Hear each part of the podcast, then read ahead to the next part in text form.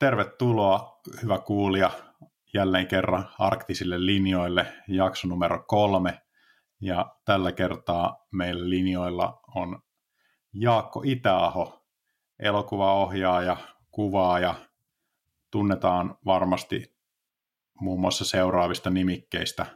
Elekrep, McDogin eri leffat, Picture This yhtenä näistä, ja Eurocap numero kolmonen. Ja sen jälkeen Jaakko katoskin sitten lumilautailumaailmasta, siirtyi mainosmaailmaan ja ilmeisesti jossain siinä matkan varrella katos myös hetkellisesti mielenkiinto tai motivaatio ylipäätänsä laskemiseen, mutta annetaan Jaakon kertoa siitä lisää. Tervetuloa linjoille, Jaakko. Kiitos, kiitos.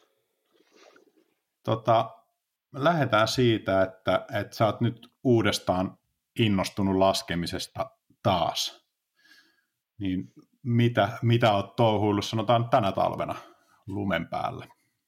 Niin, siis tota, joo, mä oon varmaan viimeiset kolme vai neljä talvea nyt tässä niin oikeastaan innostunut laskemisesta uudestaan ja nyt vasta ihan hiljattain takas laudan päällä, että mm, siinä, siinä tota, tuli käytössä ne erikoinen polku, polku niin kuin siitä, että ei oikeastaan kiinnostanut lautailu ollenkaan, laskeminen ollenkaan ja, ja, ja tota, sitten erinäköisten vaiheiden kautta snowsurfiin ja telemarkkiin ja sitten vähän alppiin ja hiljalleen taas laudan päälle. Ja nyt just, just itse asiassa vähän harmittaa, kun oli hyvä semmoinen stoukki taas olla laudan kanssa tuolla, niin sitten sit menikin keskukset mm. kiinni ja tämmöinen erikoistilanne päälle. Et, Kyllä. Tota, ihan jäätävä, jäätävä määrä duunia lähti alta ja tota, käytännössä elinkeino vähäksi aikaa ainakin, mutta enemmän harmittaa silti, ettei pääse kevät hangille.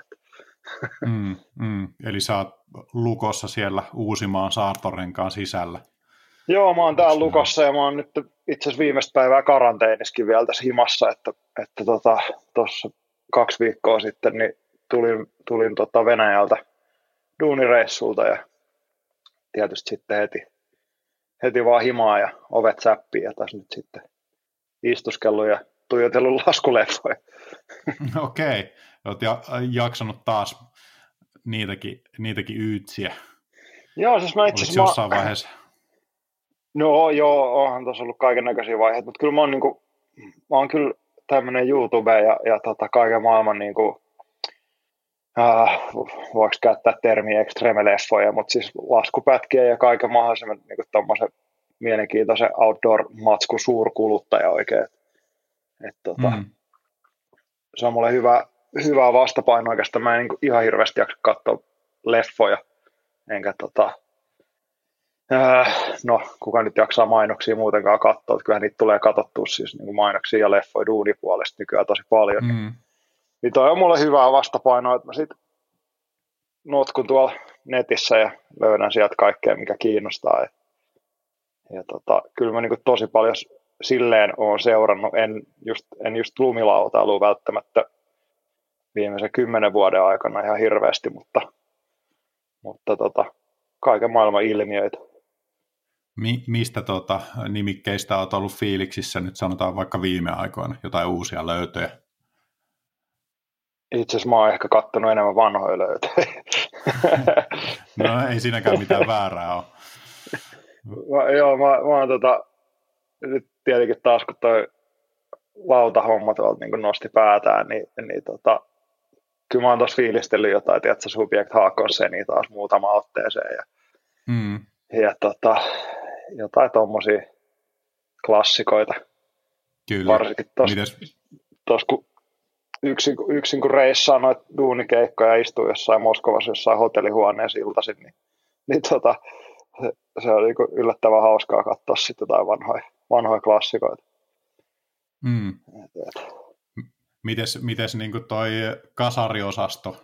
Silloin on ollut aika tiukkoja tuota, tämmöisiä konseptipätkiä, mistä itselläkään ei ole, ei ole ollut hajuakaan, mutta, mutta toi tuota, Autti on sitten tutustuttanut muun muassa tämmöiseen kuin Pachamama, joka on aika psykedeellinen tuota, tämmöinen pläjäys, missä John Nerva ja Peter Bauer painaa tuolla Las Lenjasissa Argentiinassa hirveällä tuulella ja, ja tuota, siinä on niinku semmoinen aika vahva konsepti, joka ehkä sitten jossain vaiheessa katos.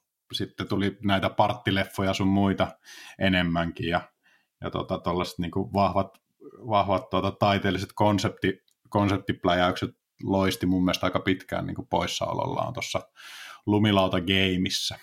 Onko tuttu? Mm, ei kasariklassikot ei kyllä itse asiassa ole mulle, mulle silleen tuttu. Mä aloitin laskea, jos oikein muistan, niin vuonna 1991. Ja tota, ensimmäinen mm. niin laskuleffa äh, muisto on yläasteen tuommoinen liikuntapäiväreissu tuonne Himokselle, niin bussissa joku tajus tunkea tuon Volkomi Freestyle Swingin sinne VHS-nauhuriin ja paluumatkalla katseltiin sitä ja mä olin silleen, että okei, että tämähän on aika makea juttu, että kyllä niin kuin, psykedeellinen kama on kyllä aina, se on kyllä ollut niin kuin, kiinnostavaa mun, mun mielestä laskuskenessä, mutta tota, noita kasarijuttuja mä en muista, tai tuun, niin kuin, ei nyt äkkiseltään soita kelloja, mutta just, just noin niin Volkomin Luminous Lama esimerkiksi on todella happonen pätkä, ja just, just katoista tuossa tämän mm. viimeisen kahden viikon aikana jonain iltana, kun täällä karanteenissa istuskelin. Niin tota, sitä mä katsoin ja, ja, ja, no siis kyllä mun mielestä niin noin Subject Haakkonsen ja Haakkonsen Faktorikin on, vähän, on niissäkin vähän semmoista pikkasen semmoista psykedeellistä meininkiä välillä. Mut on, on ei, ihan, ei, niin, ei ihan niin, niin kuin, ää, tai niissä on tavallaan sitten kuitenkin pointtinsa. Enää aika, ne on silleen taiteellisesti kantaa ottavia leffoja, ja, ja tota, mä oon niistä itsekin jotenkin niin kuin, tavallaan jos miettii, että mitä on sitten halunnut tehdä laskuleffoja saraan, niin kyllä niistä niin kuin, on ottanut aika paljon vaikutteita. Et, et, mm. tota, se, kyllähän se meni sitten tietenkin se leffaskene hyvin paljon siihen niin partti, partin perään Mm. No aina semmoisia niin kuin kaikissa muussakin, niin tällaisia tietynlaisia niin kuin muoti, muotivirtauksia. Ja tietysti nyt ollaan sem, semmoisessa tilanteessa niin budjettia ja muidenkin suhteen, että, että toisaalta varmaan aika monella leffan tekijällä on budjetin suhteen ollut vähän vaikeaa, mutta sitten on myöskin mun mielestä nähty taas uudestaan jotain semmoisia niin indie-tyyppisiä tai, tai sellaisia vähän erilaisia vähän erilaisia lä- lähestymiskulmia. Aan tota, haastattelussa puhuttiin tuosta Glue ja sitten Softi. En muista, kuka ne videot on tehnyt, mutta tuon Christian Hitzhallerin projekteja ne mun käsittääkseni oli. Niin, niin tuota, niissä on ollut semmoinen oma vivansa ja sitten toki on tullut tämmöistä nettipohjaisempaa, niin kuin vaikka, vaikka nuo Side Hit Euphoria systeemit ja, ja muut, niin tuota, onko se jaksanut seurata näitä uusia pätkiä yhtään itse? Joo, noin noi sheet mä oon kyllä kattonut kaikki, musta, musta niissä on hyvä meininki tietyllä mm. tapaa. Niin kuin, tai siinä on taas hyvä todiste siitä, että eihän, eihän ton niin laskemisen tarvi olla vaan, vaan jotain isoja hyndiä tai reilejä tai tietynlaista suorittamista, vaan se on niin se yllätyksellisyys mikä siinkin on, no niissä pätkissä on, niin se on niin se kiehtova, kiehtova mm. juttu. Toki on kyseessä äärimmäisen taitava laskija ja, ja tota, silmää tekemiselle, mutta et, et niin kuin, ja jossain määrin siinä on mun mielestä vähän sama meininki kuin näissä, mitä mä äsken fiilistelin, että jotain niin kuin haakkossani pätkiä, niin kyllä niissäkin on vähän semmoinen, että lähdette cruisiin ja sitten sieltä löytyy joku, ei nyt ehkä tiedä, kissajäljen reunasta, mutta, mutta lumilipoista ja, ja muista tuommoisesta semivalmiista muodoista vaan lähtee sitten vetää. Ja siinä tavallaan se mun mielestä oli se hienous niissä pätkissä. Mm. Mm. Semmoista spontaaniutta. Mm. Kyllä. No, miten sulla itsellä oikeastaan, m- miten sä päädyit kameran, kameran taakse? Sä näit sen leffan silloin siellä, mutta, mutta että oliko sulla se klassinen tarina, että kaveriporukassa niin kuin joku aina ottaa sen roolin, jollekin se vaan sopii, sopii parhaiten. Joo, hyvin sanottu, kyllähän se silleen meni.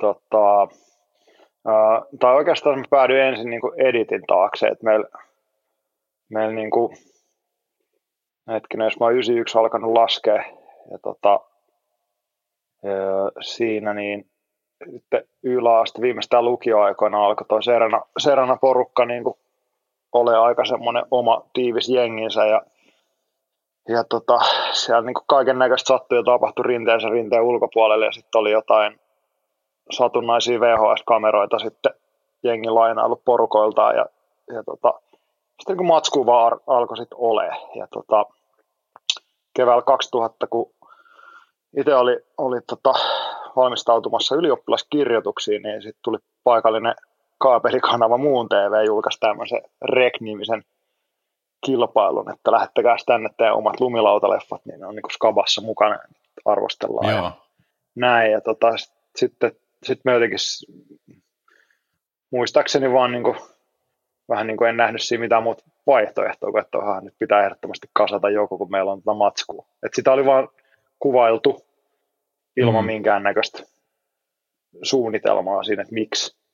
Ja, tota, ja sitten kun siellä oli, siellä oli niin todella ihmeellistä materiaalia, että ei ollut vielä mitään tsäkässeitä tai duutsaneet silloin ainakaan julkaistu, saattoi olla olemassa, mutta ei ollut niin mitään tietoa, mutta silti meillä oli, meillä oli niin tosi samantyyppistä matskua tallessa hyvin paljon sen niin laskemisen ohella. Ja, tota, mm. ja mä rupesin sitten keräilemään, keräilemään niitä nauhoja kasaa siinä, eikä, eikä tietysti kellään ollut mitään niin kuin vastaan sanomista siinä, siitä hommasta. Ja tota, sitten mä vähän niin kuin käytin mun lukuloma siihen, että mä omassa huoneessa kaksilla VHS-videoilla kasailin sitä, sitä pätkää siinä ja, ja tota, sitten välttävästi suoriuduin kirjoitukset siinä sitten ohella. Ja, että jotenkin se niin kuin, oli se vähän semmoinen, että tämä mua kiinnostaa tätä nyt niin kuin tehdään.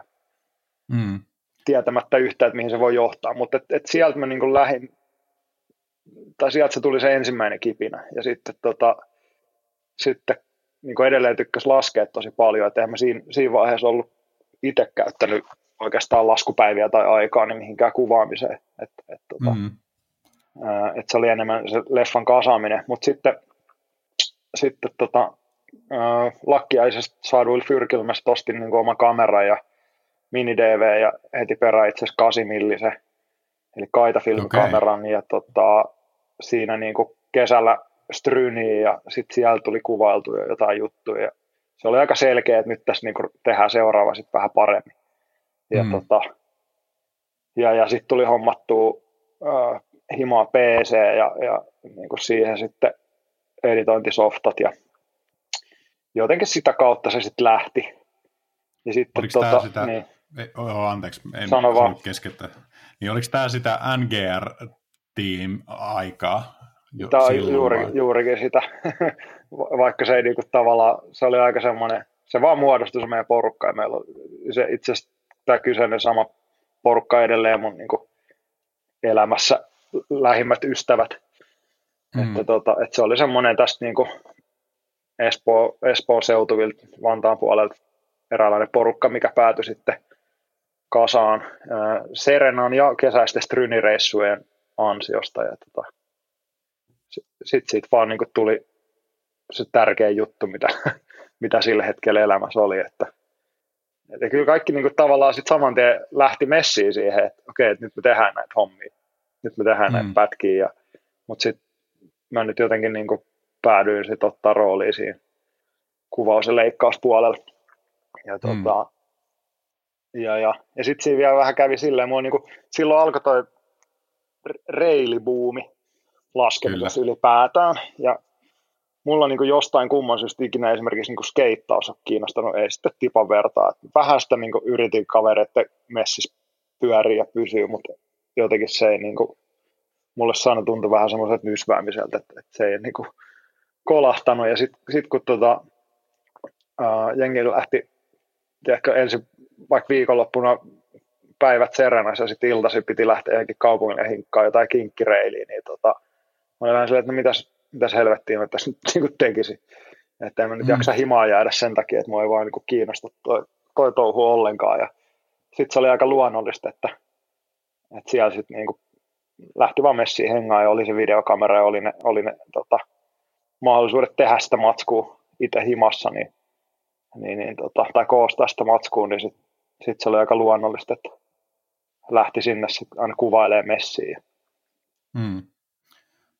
Mä oon itse asiassa elänyt, elänyt tota ihan samaa, samaa aikakautta samassa paikassa, mutta vähän niin kuin nuoremman jengin kanssa, että, että laskin itsekin silloin Serenassa tota, muun muassa just näiden Laiviston Juuson, Konnan, ö, Samu ja ketä muita oli, että te olitte niin kuin, ö, se isompi tai ne isot pojat ja, ja tuota, meillä oli oma, oma pieni crew ja mun mielestä se oli myös jotenkin sellaista aikaa, että silloin muodostettiin tämmöisiä niin kuin jengejä, että oli trulliklaanit ja, ja muut, josta, ja en tiedä, ottiko ne mallia sitten jostakin Wildcatsista tai jostakin tällaisesta, että se oli myös mun mielestä yksi, mikä sitä aikakautta leimas, niin oli tämmöiset niin kaveriporukat tai tiimit, jolle annettiin sitten nimi ja sitten alettiin tekemään näitä leffoja itse. Tajusin myös itse asiassa, että, että tuota, kun on tuohon meidän yhteiseen ystävään Simulan Kostiin, Mr. Nadasurfiin tutustunut ihan näin niin kuin myöhemmin, niin että nyt mä yhdistin vasta, että se on niin kuin ollut se kosti, joka laski silloin Serenassa teidän kanssa. Että Joo. muistan jon Kosti-nimisen kaveri ja sitten mulla ihan pari päivää sitten loksahti palikat paikalle, että hetkonen, että NTRTM Kosti, ja löysin myös YouTubesta Kostin vanha pätkän tuota teidän leffasta No Time for Sleeping. Joo, oli ko- nostalgista kamaa. Kyllä, kyllä. Tai ko- Kosti nyt oli ehkä sellainen vähän vierailevana tähtenä, että me Kostin kanssa tutustuttiin tota Strynnin reissulla mm. varmaan jotain 98, 99 tai jotain tämmöistä ehkä. Ja mm. tota, mutta mä olin melko varma, että Kosti jollain tapaa vaikutti kuitenkin Rovaniemellä niihin aikoihin enimmäkseen. Kyllä joo, se on Sodankylä, läht, Sodankylästä lähtöisin ja varmaan Rollossa asu silloin. Kyllä, mutta että tota, ja me, meidän tuo niin kuin Serenapossa oli tosi semmoinen, on edelleenkin sillä hyvällä tavalla sisäänpäin kääntynyt. Siinä, siinä mm. on aika vaikea, siinä on niin pitkät historiat ja niin omat läpät, että siihen on tosi vaikea mennä niin kuin sekaan, mutta et, et, ehkä mä olin meidän porukasta yksi semmoisia niin sosiaalisimpia sitten, ketä vähän niin kuin tutustui ja hengas myös muiden tyyppien, muiden keskusten laskijoiden kanssa. Ja, ja mm. tota, se, että mä tuikkasin sinne leffaan jotain Kostin klippejä, niin, niin tota, osa jengistä oli se, että kuka helvetti tämä nyt on, niin kuin, että miksi on meidän leffas. Mutta sitten mä, mä, olin, mä olin tota, ottanut semmoisen yksin valtiuden tosta, tosta hommasta, että mähän teen just semmoisen leffan kuin mä haluan. Ja, ja tota, se oli ha- hauska näin, koska tota, ja Kostihan on nyt, ympyrä on sulkeutunut siinä mielessä, me ollaan taas viime vuosina ruvettu hengailemaan yllättävän paljon tota maastopyöräilyn parissa ja muutenkin ollaan niin kuin mm. lähes viikoittain koodissa, että nämä tämmöiset ystävyyssuhteet, mitkä on silloin joskus solmittu, niin kyllä ne on niin kuin tosi vahvasti edelleen läsnä, vaikka, vaikka tota, olikin niin kuin laskemisesta aika pitkä tauko ja muutenkin niin kuin tehnyt vähän omi juttui tosta, tosta skenestä tai tosta porukasta irrallaan. Mm. Et, et, mielenkiintoisia, kyllähän ne on niin kuin ollut, ollut tärkeitä aikoja nuoren nuoren miehen tuota kehityksessä. Mm. No oliko sä jotenkin tuota myös tekemisissä sitten myöhempinä vuosina tämän Total Chaos-porukan kanssa, Suhosen Ilari ja muistan, että olisi Joo. Joo, siis... niissäkin leffoissa mukana.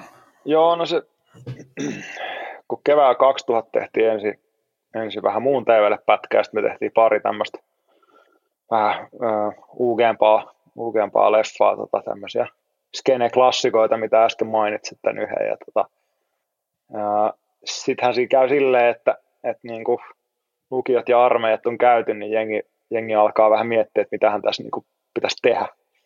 Ja mm. tota, meidänkin laskuporukka alkoi pikkasen sitten niin kuin hiipumaan, että eihän siellä enää jengillä ollut aikaa ja mahdollisuuksia, välttämättä kiinnostustakaan niin kuin olla sitä viittä kertaa viikossa jossain Serenassa ja, ja sitten tota, notku jossain vappulounalta ehkä seitsemän päivää putkeen niin ympäri päissä. Mm. tota, siinä alkoi tapahtua semmoista, että et ne, ketkä sit niinku tosi paljon tykkäsivät siitä hommasta, niin osa alkoi alko päätyä jonkin sortin ammattilaiseksi tai puolammattilaiseksi lumilautailussa ja osa sitten kuvaili niitä hommia ja, ja tota, sitten siinä vähän niin kuin ton Talma, Talman porukan kanssa sitten jollain tapaa yhdistyttiin ja, tota, mm. ja sieltä, siitä porukasta edelleenkin osa, osa sitten hengaa, hengaa niin kuin tänä päivänä tässä meidän kaveriporukas kyllä. Mutta joo, kyllähän siitä niin kuvailtiin ja tehtiin leffoja ja tota, Suhosen kanssa tehtiin, tehtiin semmoinen vähän ehkä vasemmalla kädellä, mutta No Good-niminen pätkä silloin joskus. Legendaarinen. Legendaarinen. niin. ja, tota, ja, siinä oli sitten taas Malmi ja Tikkasen Paavo aika paljon messissä kanssa Illun kautta pyöri niihin aikoihin, niin kyllä, se, kyllä siinä oli vähän semmoista Eurogap heritagea siinä mm. mutta tota, se, se, mä, nyt, niin kuin, mä en ole varmaan nähnyt koko leffaa sen sillä jälkeen, että omasta, omalla, itselle tuntuu semmoiselta niin kuin, sunnuntai-tekeleeltä. En nyt sano, että noin muutkaan välttämättä mitään tota, superlaadukkaita tai viimeisteltyjä tuotoksia olisi, mutta et, et se oli kyllä semmoinen niin kuin, kuvailla ja keräillään vähän matskuja, mitä sattuu tulee ja kunhan saadaan hyvät bileet aikaiseksi. Nehän me kyllä saatiin. Mm. Siinäkin on yksi asia, mikä on, mikä on tuota, mun mielestä kadonnut, kadonnut tuota, tästä lumilautakulttuurista niin kuin hyvin pitkälti täysin, niin on ensi-ilta bileet. Mm. Niin, Sitä tuota, ei ole enää. Onko sulla mitään hurjia tarinoita, mitä uskaltaisi kertoa? Minkälainen meininki oli teidän ensi-illoissa? Mm, uskaltaako niitä kertoa? Kyllä tota, Siis... Ei nimiä. tai nimi, nimi ja ikä muutettu. Kyllä. Tota, uh, siis noin meidän skenepläjäykset, kun sai ensi iltaiset tuolla Vantaan pikkuhukka-nimisessä ravintolassa, niin kyllähän siellä on ollut niin käsittämätön meininki. Et tota, uh, meillä on hauska, hauska tässä meidän por, porukas pyörii edelleen semmoinen, uh, onko se nyt JVC, sellainen putkimankka nimeltä Boom Mikä, tota, mikä ostettiin siis ensimmäisen ensi illan, ää, ei ollut pääsylipputulot, koska jengi pääsi sisään ihan miten, miten huvitti, mutta sitten leffan jälkeen niin se oli niin, kuin niin törkeä kova meininki, niin sitten joku, joku keksi, että lähtee vaan kiertää tyhjä muovituopin kanssa hakemassa niin kuin keräämässä kolehtia, että, että saadaan, tota, saadaan porukalle vähän pesämunaa seuraavaan leffaan ja, ja tota, sieltä sitten tuli joku vanhaa rahaa, varmaan pari tuhat markkaa, ja sitten me saatiin se, se, tota, se mankka sitten hommattua niillä rahoilla. Se mankka on edelleenkin hengissä, ja se on aina kun me lähdetään johonkin mökki viikonlopulle, niin se on messissä. Ei siinä mitään kasettipesää enää ottaa kanta, kaikki nappulatkin on irronnut, mutta, mutta tota, aukspiuha on ja, ja se toimii, että sillä pystyy kyllä popittaa. tota, se, oli, oli hurjia bileitä siis. Mm. silloin oli, mutta totta kai sitten Äh, kyllähän niin kuin joku Elekrepi ensi tuolla, tuolla, tuolla Lasipalatsissa ja kaikki enskarit on ollut aikamoisia bileitä. Kyllä ne on sitten tietenkin niin kuin leffan tekijälle se, se vuoden silleen kohokohta. Jossain määrin siinä on semmoinen niin hetke, hetkellinen rokkitähtifiilis. Vaikka ei mm. siellä niin itse esiinnytäkään, niin kyllähän se, niin kuin, kyllähän se oli aina se kohokohta ja mikä sille jossain määrin motivoi myös tekemään sitä hommaa. Mm. No, ky- kyllähän se fakta on, että, että, että niin kuin ihmiset yhdistää myös sun nimen siihen Elekreppiin hyvin vahvasti, että, että kyllä tiedetään se, että kuka sen takana on ja varsinkin se, niin kuin, mikä, mikä sen erotti muista leffoista oli se, se kuvauksen ja tuotannon, tuotannon taso, ja joka oli niin kuin erilaista kuin mitä, mitä tuota, muissa leffoissa on, on ollut, niin, niin mä uskon, että siinä erityisesti niin kuin se sun nimi korostuu siinä. Mistä sä sait vaikutteita tai oliko jotain juttuja, mistä sä niin kuin apinoit, apinoit tuota ideoita silloin siihen aikaan? Kyllähän sitä aina jostain vaikutteet ottaa totta kai, ähm, mutta jotenkin niin kuin, mä tiedä, se, se mitä siitä niin kuin sai, tälleen, no se on nähnyt aikaa ja ei, ei se mun mielestä missään nimessä mikään niin kuin mestariteos ole, mutta, mutta kyllä se, kyllähän se niin toimi siihen aikaan, varsinkin tuossa skenessä. Mm. Ää, niin tota, niin jotainhan siitä tuli niin tehty oikein ja, ja jotenkin mä niin näin, että mä tiedän, oliko se ollut kuin määrätietoista se tekeminen vai ihan vaan vaiston omasta, mutta niin kuin mä sanoin, että noin Volkomin plä, pläjäykset ja jossain määrin vähän semmoinen härö, psykedeellinen meininki, niin, niin se kiehtoi mua, koska se ää, tälle jälkiviisana, niin mun mielestä se niin kuin jollain tapaa vähän kuvastaa sitä, mitä koko laskumeininki voi parhaimmilla olla, että ei niin kuin tarvi mitenkään selittää tai siitä ei ole mitään sääntöjä, että sä voit oikeasti niin kuin tehdä just niin kuin huvittaa, mikä, mikä tuntuu hyvältä, mikä jengi ehkä kiinnostaa ja, ja tota, se oli niinku semmoinen kyllä, mikä ihan varmasti kaikissa noissa mun tekeleissä niin oli niinku semmoinen vaikuttava, vaikuttava tekijä, mitä jollain tapaa niinku yritti tehdä silleen omalla tyylillä. Varmaan mm. jonkun verran myös matki. Mutta sitten toinen mm. oli, mikä oli semmoinen, niinku, miten mä koen, että sitten sit ylipäätään tuli ammatti niinkin moneksi vuodeksi, niin oli se, että mua, mua vähän niin kuin syletti se, että mitä samalla tavalla aina kuvattiin laskemista skedeistä. Ja vaikka mä itse skedennyt, niin kyllä mä niin pätkiä katoin. Ja, mm. ja, tota, ja siellä oli niin jossain Menikmati nimisessä skedeleffassa muistaakseni oli, oli niin kuin sen perus kalansilmän sijaan, tiedätkö, niin oli, oli tota, taidettu tehdä silleen, että jätetään se kalansilmä pois ja, ja tuosta niin dekin päällä kiva pikkutasainen rullaus sivuttaa ja sitten samaan aikaan vähän tasaisesti tota, moottorit zoomilla zoomaa eteenpäin sitä, sitä mm. niin kohdetta ja sitten syntyi semmoinen varsin kolmiulotteinen ää, fiilis siihen shottiin ja, ja tota, mä muistan, että niin kuin siitä mä olin tosi jotenkin vaikuttunut, että okei, niin tolleenkin voisi tehdä. Plus sitten tuli samaan aikaan katsottua jotain Hollywood-leffojen making offeja jostain kumman syystä. Siellä oli kaiken maailman vaierikameraviirityksiä ja semmoista niin elokuvallista meininkiä. Ja jotenkin sieltä niin sit tuli se semmoinen tahtotila, että kyllähän tätä nyt voisi niin kuvaa jotenkin vähän fiksummin.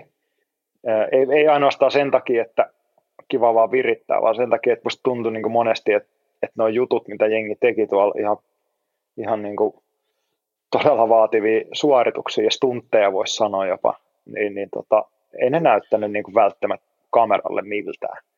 Et, et se, et se, on, se on ihan sama, että vedäksi niin kuin 10 vai 30 portaa hänkä, jos ei sitä ole kuvattu silleen, että se näyttää, näyttää niin kuin siltä. Nehän, jos stadiskin käy kattelemaan jotain noita mestoja, mitä jengi on niin kuin vetänyt laudalla, niin noita urbainen juttuja, niin ne on ihan niin kuin sekopäisiä, sekopäisiä juttuja. Ja sitten taas niin kuin paskasti kuvattuna, niin ei siinä ole oikein mitään. Ja sieltä mä sain ehkä vähän semmoista, että, että, tämä nyt pitäisi tehdä jotenkin niin kuin eri lailla. Ja siinä on kaksi semmoista vaikuttavaa tekijää, mitä, mitä mä sitten ehkä yhdistelin. Ja sitten kolmanneksi ehkä vielä tulisi semmoinen, se oli osittain olosuhteiden sanelema, mutta oli semmoinen eurooppalainen laskuleffatekijä kuin Marko Lutz, joka tota, teki muutama pläjäyksen. Ne oli taas sit poikkeuksellisen laadukkaita. Se ö, kuvasi Vilkalle, en ole ihan varma, että kuvasko jopa kolme vitoselle, kun mehän painettiin niin mini-DVllä ja kasimillisellä. Siis tosi niin kuin tiedätkö, high-end leffalaatu. Ja, tota, ja, ja sitten niin, niin kuin ehkä niiden laskijoiden feimillä ja suorituksilla voinut mitenkään kilpailla noiden jenkkileffojen kanssa, mutta se oli tosi laadukasta ja sitten taas niin kuin musiikki ei ollut välttämättä ihan sitä perusääniraitaa, vaan siinäkin oli haettu vähän semmoista niin kuin, ö, tavalla leffamaisempaa, että se oli vähän semmoista vaan niin kuin tausta, taustarytmiä siinä ja, ja sitten se kuitenkin toimi. Mä muistan, että moni sanoi, että vitsi, jos ne on niin kuin jos tuossa olisi vähän kovempaa vetämistä, niin nämä olisi maailman parhaita. Mm. Ja sitten taas äh, muista jonkun sanoneen, kun tämä itse Marko Lutz lopetti varmaan se yhden vai kahden leffan jälkeen, kun joku kysyi, että miksi hän se enää tee, niin sitten joku sanoi, että no ei kai se nyt kauhean kauan, tota, että se tekee jotain mainoksia nykyään. ja tota, sitten itse oli silleen, että okei, okay, no silleenkin voisi tehdä, mikä sitten johti, johti lopulta siihen, mitä nyt tekee.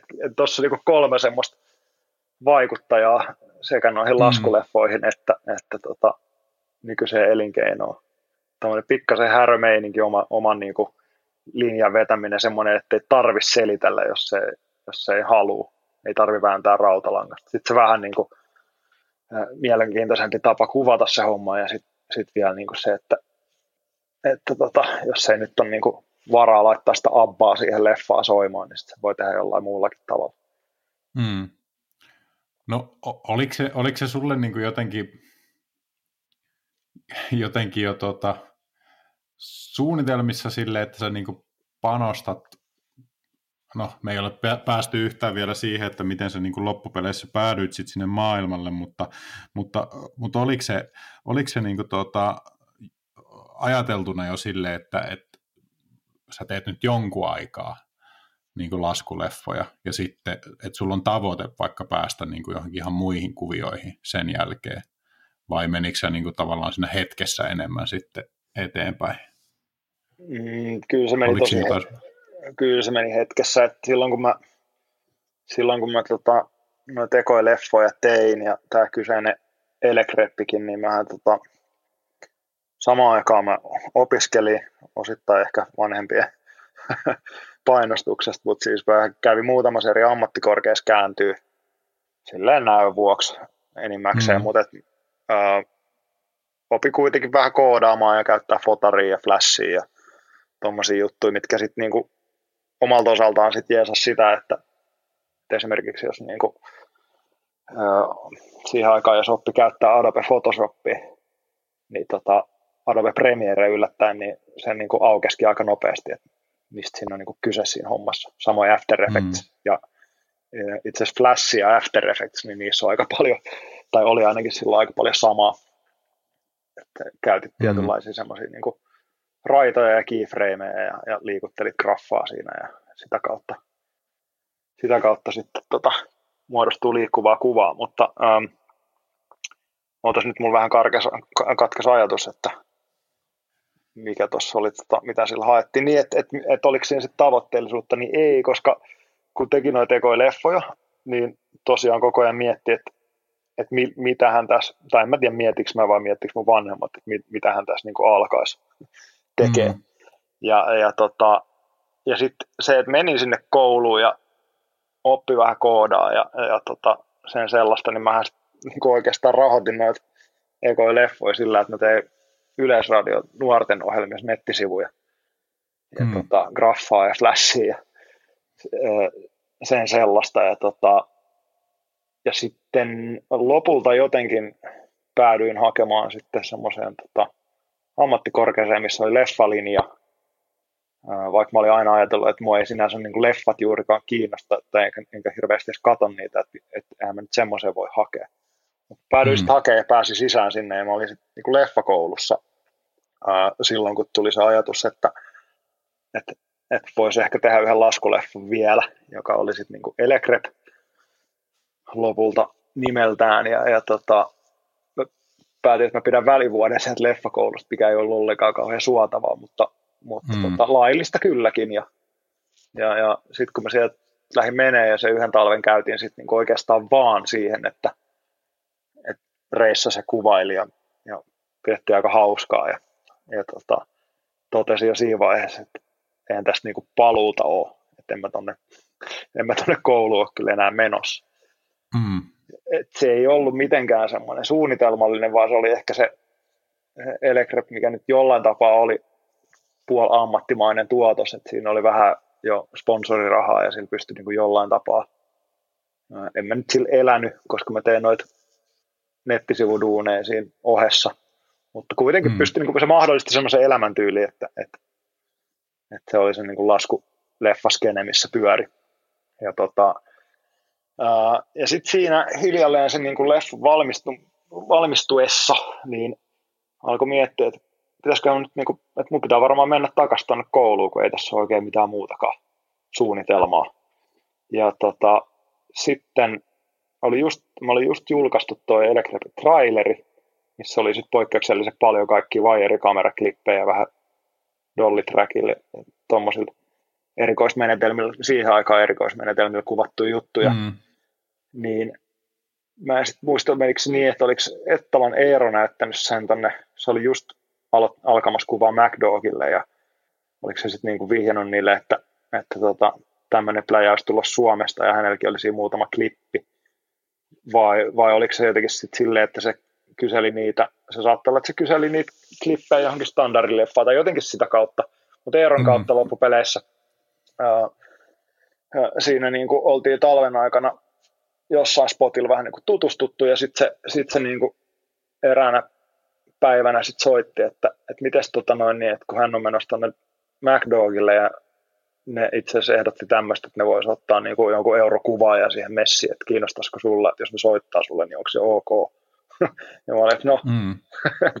no totta kai se on ok, että ei mitään. Ja tota, sittenhän ne sieltä soitteli ja mä olin ihan todella, ei, ei se niin kuin ollut tiedätkö, semmoinen, mitä olisi voinut kuvitella tapahtuvaksi. Mm. Et, et kuitenkin siinä oli ää, jo reilu kymmenen vuotta elänyt ja hengittänyt lumilautailuun viimeiset pari vuotta, eli aika lyhyt aika. Ää, mm. niin panostanut noihin, tai tykännyt tehdä laskuleffoja, tietämättä mm. yhtään, että, että se voisi olla jollain tapaa niin kuin ammatti, ja sitten yhtäkkiä ennen kuin se edes on ensi illassa se pläjäys, mitä sä sillä hetkellä teet, niin tuleekin tarjous pöytään, että mitäs jos, mitäs jos tulisit tänne meille hommiin. Ja, ja tota, tietysti kun olet kasvanut niin sen lajin parissa ja McDogin leffat oli ne, mitä siinä viime vuosina oli suoraan sanottuna jumaloinut, niin kyllähän se tuntui siltä, että, että, tota, että nyt tässä tapahtuu aika iso juttu. Hmm. Tota, siinä vaiheessa sitten tajus, että okei, okay, että nyt, nyt mä, niin kuin, nyt mä hemmetti lähden tuonne ulkomaille tekemään tätä hommaa. Ja, ja niin, kuin, niin sitten sit tuli, sit, sit tuli duuni. Kyllä. No, tota, no pakko ottaa tähän väliin. Sä, säkin tunnet tuota Sami Välikankaan. Se on tuota, ollut myös Lumilauta Median päätoimittaja mun mielestä Snow Extremeissa jossain vaiheessa, mutta Sami sanoi hyvin mulle tavallaan näistä duunin ja intohimon suhteesta, kun sitä ollaan pohdittu, niin kuin, että, että tiettyjä asioita voi tehdä rahasta ja tiettyjä asioita voi tehdä, tehdä niin kuin tavallaan siitä tekemisen ilosta, että, että hän ajattelee, että siinä on niin kuin kolme asiaa, joista kahden pitää olla kohdallaan. Eli raha on yksi, että, että sillä tienaa, tai sitten, että siinä on hyvä porukka, tai, ja sitten kolmas on, niin kuin, että se projekti itsessään on niin, kuin, niin mielenkiintoinen. että tietysti aivan unelma duunissa, niin kaikki noin kolme natsaa, mutta, mutta sitten, että ihan hyvillä mieli voi tehdä juttuja, joissa on, jo, joista saa niin kuin, tuota, hyvin sitä elantoa ja siinä on hyvä porukka, vaikkei se olisikaan niin mielenkiintoinen projekti henkilökohtaisesti, tai sitten ö, tavallaan vähän nihkeämpää porukkaa voi sietää, jos, jos on rahallisesti hyvä ja, ja tuota, projekti on mielenkiintoinen, tai sitten joskus siitä rahastakin voi tinkiä, jos on hyvä porukka ja, ja siinä tekemisessä on niin kuin jotain muuta, muuta, mitä siitä saa itselleen, ja jotenkin näen itse, että harrastusprojektit tai tämmöiset intohimoprojektit, mitä, mitä nämä ensimmäisen vuoden leffat, niin niissä on nimenomaan ollut se, niin se porukka ja, ja sitten se projektin mielenkiintoisuus kohillaan, vaikkei niistä ole mitään tienannut tai niihin on päinvastoin niin laittanut omaa rahaa, rahaa kiinni ilman, että siitä mitään, mitään saa ta- takaisin, niin, niin miten sä näet, onko toi semmoinen ajatus, joka resonoi sulle? Mm, on se, joo, on se totta kai se on täysin. Ja, tota, kyllä näissä niin nykyhommissakin, että jos on joku siisti, siisti filkka, mitä pääsisi tekemään, niin, niin tota, kyllä korvaus on vähän sivuseikka sit siinä vaiheessa. Mutta tota, mm. Mm, joo, toi on, toi on niin ehkä vähän pidempi filosofinen keskustelu, jos tuohon menee niin kuin tosi syvälle. Et jos sä teet niin kuin semmoista asiaa, mitä sä tekisit joka tapauksessa sun elämässä ja siitä saa rahaa, mm. niin, niin ethän se silloin tavallaan, niin kuin, tai siis mikä on niin kuin työmääritelmä sitten en mä tiedä, tämä lähtee tosi pahasti niin rönsyille, että keskustelu, mutta toihan on niin se tietyllä tapaa myös se ongelma, esimerkiksi miksi, miksi ei ole välttämättä enää koko niin kuin leffaskenejä ja ensilta ja tommosia on se, että, että kun se on monen nuoren mielestä niin siistiä, että sitä voi tehdä niin kuin hupparipalkaltaan, saa ilmaisen reissu. Ja siinähän ei ole mitään vikaa, että kysehän on sitten taas kysynnän ja tarjonnan laista. Mutta tota, ähm, Palatakseni siihen MacDogiin, niin oliko se, oliko se sulle niin kuin semmoinen, että ne kaikki kolme natsas vai otiko se sen sillä lailla vähän, että, että tämä on niin siisti projekti, että, että tuota, mä lähden tähän niin kuin anyways ja vähän, vähän niin kuin sille, että mä saan tämän kokemuksen ja jalkaa oven Joo. väliin ja näin poispäin.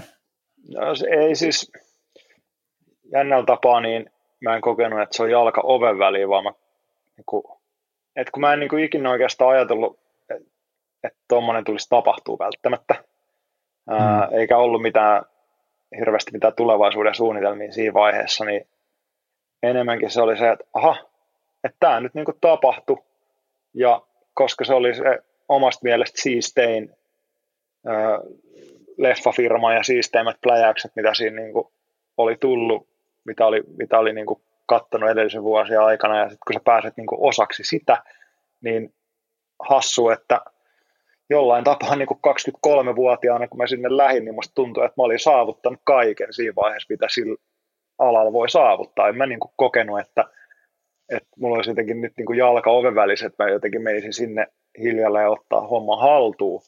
Et hmm. Kyllä mä tiesin sen, että tuskin se nyt välttämättä niin kuin ihan heti kaikkein isoin liksaa ja isoin rooli siinä tulee, mutta, tota, mutta sekin ylitti sitten odotukset, että ihan niin kuin ekojen kuukausien matskut, mitä mä sain niille tehtyä, niin ne oli ihan todella haltioissaan siitä ja, ja tota, meillä on niin kuin, just Ettala ja Salmisen Pasinkaan niin semmoinen reilishow silloin käynnissä täällä Suomessa ne ekat pari kuukautta, että niitä matskuja alkoi näyttää sitten.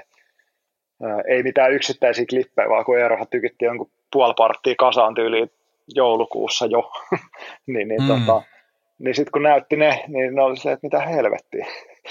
niin kuin, et, et, et täällä niin kuin ensinnäkin täällä kaveri vetelee jotain 40 portaan reilee väkkilipparilla, mitä kukaan ei koskaan tehnyt, ja sitten ne on vielä kuvattu tälle erikoisella tavalla, ja niin kuin ne oli ihan silleen, että, että okei, okay. ja sitten niin kuin, että mulla ei ollut mitään odotusta oikeastaan, että mä pääsen siellä tekemään, niin, niin mm. tota, sitten kun mä jotenkin maltoin siinä pantata niitä matskuisille, että, että mä näytin niitä vasta sitten, kun oli tiedätkö, puolipätkää jo kasassa ja vähän silleen demo leikattu, että tämmöistä mm. täältä nyt olisi tulossa, niin sitten yhtäkkiä mä olinkin messissä siinä niin kuin leffan tekemisessä, enkä vaan kuvaajana.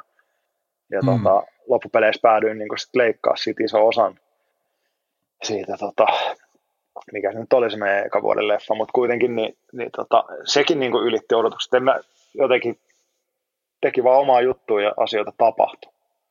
Hmm. Ja, tota, ja sitten sit samalla mä koin, että et ei tässä niinku enää mitään tämän isompaa tuu tapahtuu, mikä oli hassu. Eikä oikeastaan tavallaan tullutkaan. Kyllä se on edelleen mun elämässä semmoinen niinku kaikkein kaukaisin skenaario, skenaario, mikä olisi voinut tapahtua, niin tapahtui. Hmm. Ja tuli, tuliko sinulla jotenkin niin kuin kylläinen olo siitä sitten vai Hetkonen, kuinka monta leffaa sä teit sinne McDonald'sille? Kolme. Kolme, joo. joo. Ja siis tavallaan tuli kylläinen olo, tai ei tullut kylläinen olo, vaan tuli semmoinen niin kuin, ä, asioiden, asiat saavuttanut olo, mutta kyllä mulla silti oli niin kuin, kova motivaatio tehdä sinne hyvää matskua. Ja, hmm. ja sitten taas kun, niin kuin, kun siinä alkoi sitten mun ja Ettala ja Pasi Salmisen ja, ja tota, miksei niin kuin muidenkin, mutta tuolla porukalla pääasiassa niin meidän yhteistyö. Ja, tota, ja se oli sitten uutta.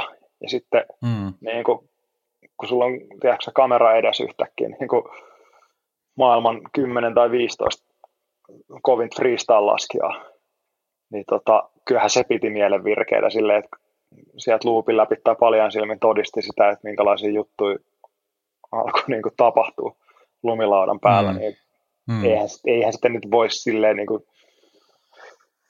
tiedätkö, katsoa silleen, että no joo, että tässä nyt ollaan. Kyllä se totta kai se motivoi. Miten sut, miten sut otettiin siellä niin kuin tavallaan kuvauskenessä noin muuten vastaan? Oliko jotain jengiä, jotka olisi ollut katkeria? Ei, Oliko mitään vihaajia? Ei, ei, ei oikeastaan. Tota, Ää, siis kyllähän mun jännitti tietysti mennä sinne. Mä en silloin puhunut mitenkään erityisen hyvää englantia ylipäätään. Ää, ja sitten sit kun tapasin jonkun Dogeri ekan kerran, sit, niin kuin vasta kevät-talvella itse asiassa, niin, niin tota, sai sille sanottu, että, että, että niin kuin on aika otettu siitä, että pääsin mukaan ja että niin kuin kunnia tavata kyseinen herra, niin se oli vaan silleen, että ei mitään, että, että, että, tota, että me, me ollaan niin kuin tosi tyytyväisiä, että me saatiin sut tähän messiin, että jatka vaan hyvää duunia. Kyllä niin kuin mm. ehkä vähän semmoisen nuoruuden hölmöydelläkin niihin sitten vaan niin kuin suhtautuu, että, että tota, sitten vaan niin kuin lisää matskua ja, ja, ja en mä tiedä, ne asiat silleen niin tapahtui loppupeleissä tosi nopeasti kuitenkin. Ja sitten kun mm. sitä asiaa alkaa, tai asioita alkoi tapahtua, niin seuraavaksi huomaat, että kappas, mä oon tässä nyt ollut niin kuin yhdeksän kuukautta putkeen reissussa. Että ei mm. tässä oikein ehtinyt edes himassa käydä. Niin, niin tota, ei, ei, ei siinä sille, en mä tiedä, tuliko siinä niin kuin missään vaiheessa mietitty se enempää, mutta se kyllä osittain varmasti johtuu myös iästä. Mm. Tarvitsen sen ikäinen Nuorena jaksaa.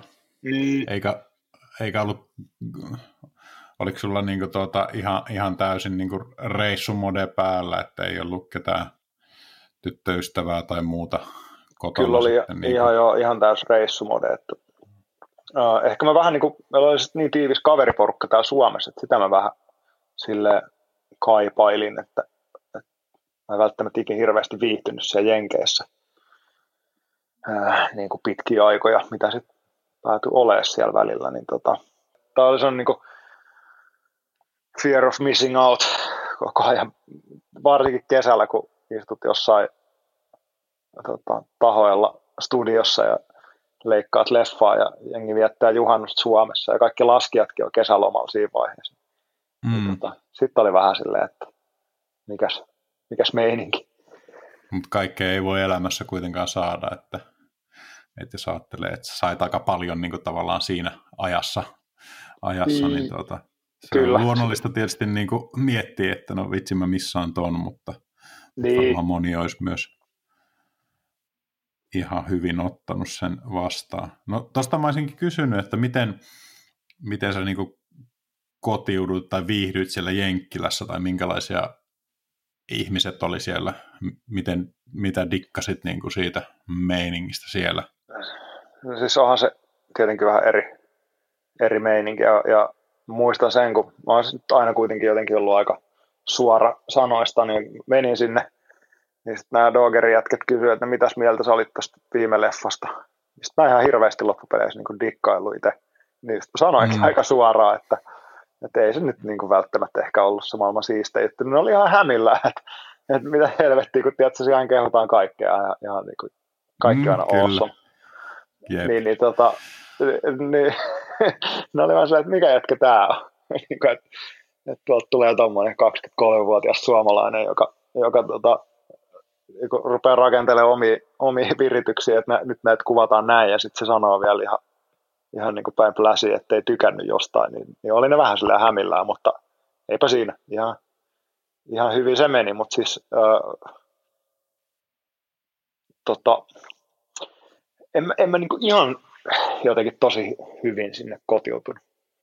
Vaikka se oli aika lähellä yhdessä vaiheessa, sinne olisi varmaan muuttanut ja asiat olisi voinut mennä tosi eri lailla, mutta, mutta tota, ei se ehkä ollut semmoinen niin oma, mm. oma maailma, mutta mä luulen, että suuresti se johtui siitä, että, että toi meidän porukka, kaveriporukka täältä kotoisesta Espoosta, joka edelleen voi ja hengittää hyvin, niin tota, se oli vaan niin pirun tärkeä on edelleen, että, että siinä oli ehkä yksi syy, miksi oli aika vaikea ajatella, että olisi sinne jotenkin niin jään.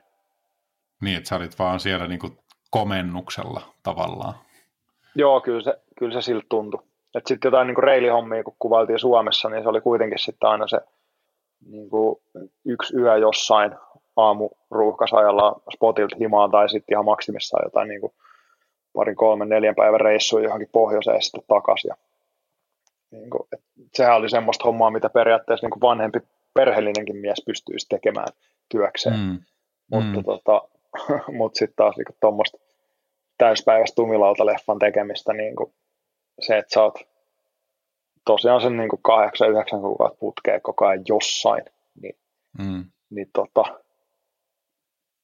sehän sopii hyvin tuommoiselle vähän päälle kaksikymppiselle, ja se on ihan hauskaa. Sul, tuleeko sulla mieleen niin niiltä vuosilta jotain semmoisia erityisen mukavia, miellyttäviä persoonia tai sitten jotain semmoisia raskaita tyyppejä niistä duunikuvioista mm. siellä? Siellä oli tosi, tosi siis niinku, siistejä tyyppejä. Ehkä vähän harmittaa. Silloin ei ollut vielä niinku, sosiaaliset mediat silleen, että, että olisi välttämättä niinku, tullut Jenkeistä, tiedätkö, 150 uutta kaveripyyntöä sen mm. reissun aikana. Et, et, ne on vähän niin kuin jäänyt mulla ne, ne kontaktit, mutta siellä oli kyllä tosi, tosi siistejä tyyppejä. E, eikä nyt äkkiseltään muista, että olisi ollut, olisi ollut mitään niin kuin, semmoisia, että, että jostain ei olisi tykännyt. Mä oon aina tullut aika hyvin toimeen ihmisten kanssa. Että, et, et, mutta olihan se jotain, niin kuin, kyllä, jos nyt pitää niin kaivamalla kaivaa jotain negatiivisia muistoja, niin, niin tota, ää, mä muistan mikä joku iso jenki hiihtokeskus, me seipattiin jotain helkkarikuartteria siellä niin kauden lopussa ja, ja tota, muistan, että se keskuksen omista, ei se ollut omistaja kuin joku markkinointipäällikkö, jolla oli selkeästi vähän painetta siinä, että, että pitäisi saada niin shotteja Dogerin leffaan silleen, että mm. on tiedätkö, keskuksen kyltit siinä, ja kun ne oli seipannut se jotenkin päin helvettiin sen, sen tota, lähdön siinä, ja sitten yritin tietysti mennä jeesaamaan. Sitten se huusi mm. äijä mulle siitä, niin kuin, että, että sä pilaat tämän lähdön tässä, ja mä oon melko varma, että mä tiesin kuitenkin niin kuin, laskutaustalta niin ihan pikkasen enemmän kuin mitä se vaikutti tietävän asioista. Ja sitten siinä vaiheessa mä olin silleen, että okei, että pidä mm. tunkkis ja heitin sen lapio siihen ja lähdin sinne hankeen istuun ja katselin, että mitä siellä sitten tapahtuu. Jotain, jotain niin tuommoista, mutta eipä, mm. eipä tota, ei sen kummempaa. Et tietysti sitten on niin kuin, koko alan kanssa ollut vähän jossain vaiheessa niin kuin, sukset ristissä, mutta ne on enemmän tämmöisiä niin mailin päässä olevia ihmisiä. Mm. Mm. No, miten, sä kuvailit siis siellä Jenkkien päässä niin kuin enimmäkseen parkkihommia vai, vai oliko se no, noilla bäkkärireissuilla myös messissä? Kyllä mä ollut. Äh, Dogerin tapauksessa niin kyllä se kausi aina alkoi sillä äh, tota, kuukauden pari, ellei jopa niin kuin kolmen kuukaudenkin reilimissiolla jossain päin Suomeen ja sitten saattoi olla jotain alkutalven reissuja sitten euroihin. Mm. tota, Mutta sitten yleensä, niin kyllä me sitten oltiin siellä Jenkeissä, käytiin tota, joka talvi putskuhommissa, että kyllä, kyllä siinä sitä kelkkailua sai opetella syvässä lumessa kelkkailua vähän erinäköisessä mestoissa kuin mitä Suomessa saa kelkalla ajaa, niin tota, mm. sitä tuli treenalta jossain vaiheessa osti oman kelkankin sinne. Ja, ja tota, ja sitten Dogerin hommien jälkeen mä olin vuoden Burtonilla, niin silloin mä oikeastaan kuvasin pelkkää backeria. silloin tuli oltua sitten niinku, äh, mä olin tota, Nikolas Müller ja Freddy Kalbermatterin kanssa useamman euroreissu aina pari-kolme viikkoa kerrallaan. Sitten olin kuukauden Alaskassa ja, ja tota, ää, sit, silloin ei oikeastaan tullut niinku tehty mitään noita reilihommia siinä talvena. Että kyllä sillä, mm. siinä, sinä talven tuli niin päkkärihommat vähän enemmän tutuksi. Ja tota, sä... no, oli, olihan nyt silleen jo siinä niin kuin aikaisemminkin tullut, mutta ei koko, ei koko talven mittaista jaksoa. Sitten mä tein kuitenkin aina syksysi, niin kun leffat oli valmiita, niin, niin loppukesä kautta alkusyksy, niin tota, aina Chilessä ja Uudessa-Seelannissa on silloin putsku mm. sesongit parhaimmillaan, niin kyllä mä sitten niin lähes poikkeuksesta joka vuosi olin aina jossain, jossain tota, nimenomaan just Chiilessä tai Uudessa-Seelannissa. Ja, ja tota, Kuvauksissa siis? Niin, mä tein niinku friikkukeikkaa, ää, muun muassa just joo, D- joo. DClle, tota, DC Mountain läpi leffan, ne teki kaksi niitä, niin tota, ja jälkimmäisen. Mm. Niin, niin tota, ihan siis mun mielestä kokonainen niin puuteri, puuterijakso siihen tuli tehty. Mm. Ja, tota, ja muutenkin joka, joka syksy sitten aina, aina vielä niin noin noin mestat tuli reissattua sit siihen niin perusleffan päälle aina jollekin toiselle toiselle työnantajalle toiseen projektiin. Sielläkin tuli sitten pyörittyä niin kuin putskumestoilla. Hmm. Mä muistan, mä muistan sen, siis itse nyt käynyt vain yhden kuvausreissun Jenkeissä, mutta että niissä keskuksissa on kuitenkin vähän enemmän semmoinen tuota, äh, tarkempi niin kuin, äh, poliisivaltiotyyppinen meininki kuin mitä, mitä sitten on tottunut, tottunut Suomessa tai, tai euroissa tai, tai sitten jossain, no Japanissakin on omat, omat rajansa, mutta, mutta että siellä Jenkeissä niin ei tee mieli lähteä niin kuin sekoilemaan esimerkiksi niin kuin keskuksen sääntöjen vastaisesti hirveästi. Oliko sulla niin, mitään niin kokemuksia tuosta? Se meinaat niin kuin, siis? Niin, hiihtokeskuksessa esimerkiksi joku hyppyrirakentaminen, rakentaminen. varmaan siellä on keskuskohtaisia sääntöjä, mutta, mutta tuota, mm, ainakin no siis siellä toi, paikassa, missä... Niin, no toi, tota, toi ei kyllä niin kuin millään tapaa vaikuttanut ainakaan sitten taas niin kuin McDog ja Burtonin tekemiseen. Et, et, tota, ja siitä sai hyvän semmoisen uh, hyvän semmoisen niin ensi, ensikokemuksen. Mä muistan, että mä olin Dogeri pickupin takapenkillä, kun ajettiin Losista tonne Big Bearille, piti mennä kuvaa, se oli järkevyssidettä, ilmoittanut vaan, että me tullaan nyt, että tehkää hyndä. Ja tota, sitten ajetaan siihen parkkikselle, ja sehän on siis niinku, tietenkin aurinkoinen kevätpäivä, niin ihan täyteen ammuttu.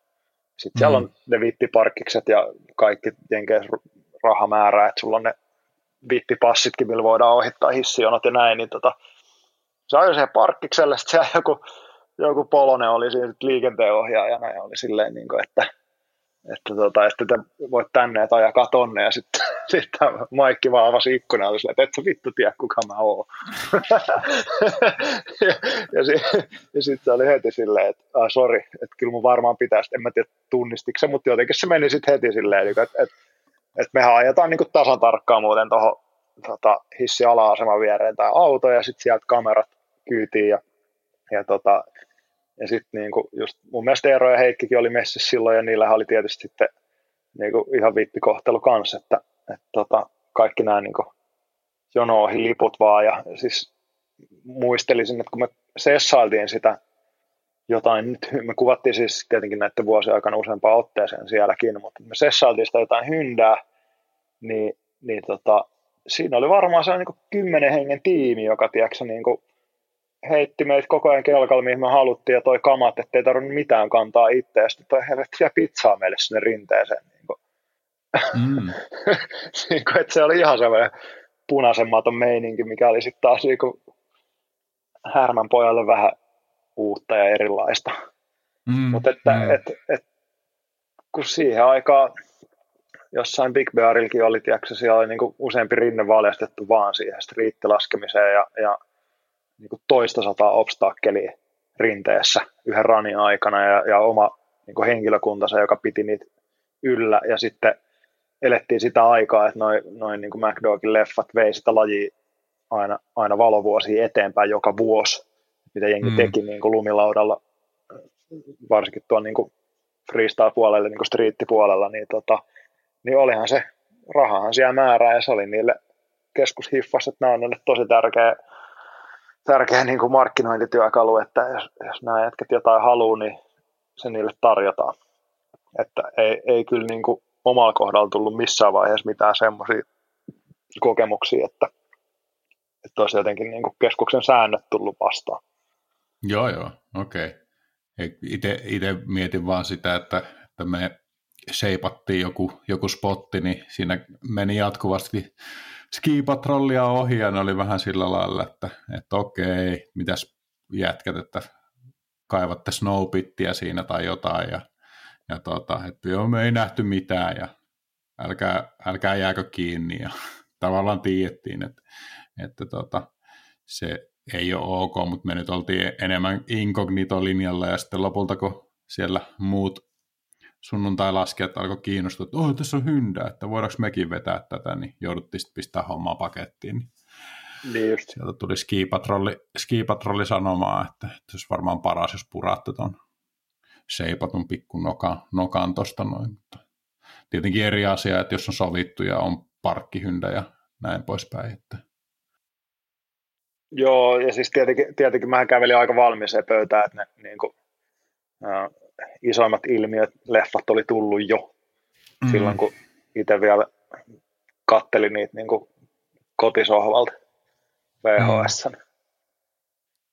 Miten sun oma laskeminen sitten noina vuosina? Oliko se ihan täysin paitsiossa vai kävikö sä itse rinteessä no, kyllä se, kyllä se niin kuin jäi aika, aika isosti.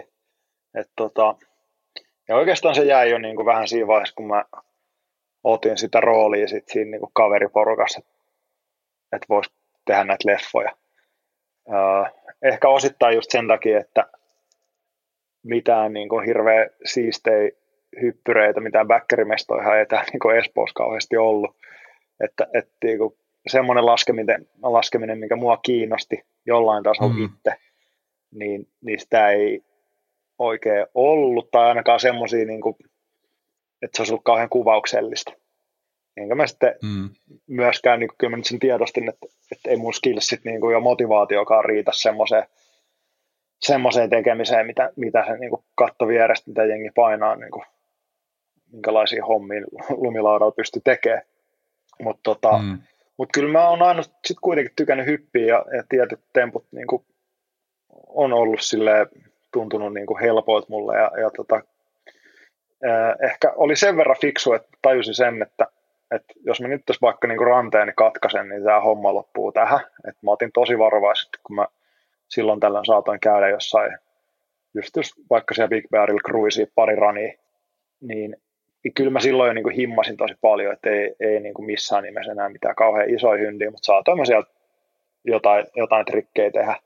Ja sitten tästä tuli itse asiassa mieleen semmoinen tarina, että, äh, että Alaskas kun oltiin, niin, niin tota, siellä oli semmoinen kirjoittamaton sääntö, että kuvauspäivänä niin, viime, joka, niin kuin aina toi viimeisin helidroppi, niin, niin tota, se oli aina ilman kameroita.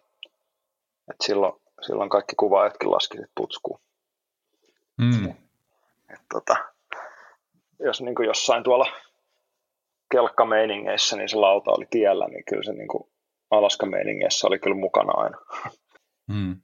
Tota, äh, mutta ylipäätään siinä niin kuin ehkä alkoi vähän tapahtua semmoinen ilmiö, että et koska ne reilit ei ollut semmoinen, ja semmoinen niin kuin urbaani vetäminen, mikä, mikä mua olisi niin kuin itse kiinnostanut, niin se oikeastaan kiinnostus oli enemmän siinä niin kuin siistin matskun tuottamisessa. Ja, ja se lumilautailu alkoi vaan niin kuin jäämään. Ja musta tuntui monesti, kun me lähdettiin kuvaa johonkin vaikka kelkkojen kanssa väkkärille, niin miksi mä olisin ottanut se laudan messiin, kun se oli vaan siinä niin kuin tiellä, että, mm. että sai hommat hoidettua. Mm. Niin tota, kyllä se ehkä semmoinen niin kuin intohimoiseen laskemiseen tavallaan meni. Ja loppupeleissä ylipäätään niin kuin sit, miksi laskuleffatkin vähän jäi, että kyllähän mä sen niin kuin, siinä vuosien varrella tajusin, että ei mua välttämättä lumilautailu tässä ole se, mikä mua niin kuin ihan hirveästi edes silleen kiinnostaa tai lähellä sydäntä. Jossain määrin joo, mutta et niin kuin se, että tulee makeen näköistä matskua, on se juttu. Ja se mm. on ihan sama, että mikä se laji tai mikä juttu siinä. Että siinä voisi ihan hyvin olla joku vaikka räppäämässä, niin voisin tehdä joku musavideo. Mm, niin kuin sitten se, teitkin. Niin, niin. Et si, siihen, siihen suuntaanhan se alkoi niin menee. Ja sitten just, että kun oli tämä niin kuin Marko Lutz eh, esimerkki on ollut olemassa monta vuotta, että huhu mukaan se teki niin kuin siistin näköisiä juttuja, ja sitten se vaan niin tuosta noin vaati, että se vaihtoi johonkin tekee isoja mainoksia, niin en niistä mitään tiennyt, mutta näin oli kerrottu. Mm. Mä, niin kuin ehkä sitten näin, että tämä mun missio tässä lumilautailun parissa nyt on tämä niin kuin kuvaaminen ja, ja tota, ylipäätään mun missio on kuvaaminen ja liikkuvan kuvan tekeminen, eikä välttämättä se lumilautailu. Mikä on sinänsä hassua, koska laji, joka niin kuin vei mut täysin mennessään silloin ala-asteikäisenä. Ja, ja tota, mistä niin kuin tosi paljon. Kaikki muut harrastukset, mitä oli tosi paljon, kaikki mahdollisia palvelulajeja siinä ohessa, niin jäi sen takia, että se oli vaan niin paljon siistimpää. Mä en tiedä miksi, koska ei silloin ekoin vuosin ollut hirveästi mitään ei ollut mitään leffoja vielä, mistä mä olisin tiennyt, tai ei ollut mitään niin kuin, semmoista skeneä, mitä olisi kattonut ylöspäin, se vaan vei mennessä, että se oli jotenkin siisti juttu, mitä tehdä. Että onhan se ollut mm. niin kuin, pirun tärkeä homma itselle, mutta sitten se vaan, niin kuin, sit se vaan jäi. mä en tiedä, että jos olisi asunut jossain, tiedätkö, Lapissa tai, tai vaikka Keski-Euroopassa Alpeella, niin olisiko mä ikin päätynyt kuvaamaan? Välttämättä mm. en, koska, koska tota, se laskeminen olisi ollut hyvin erilaista, missä, missä olisi saattanut roikkua joko tosi mielellään tai sitten ainakin niin kuin puolivahingossa roikkuu pidempään messissä. Hmm.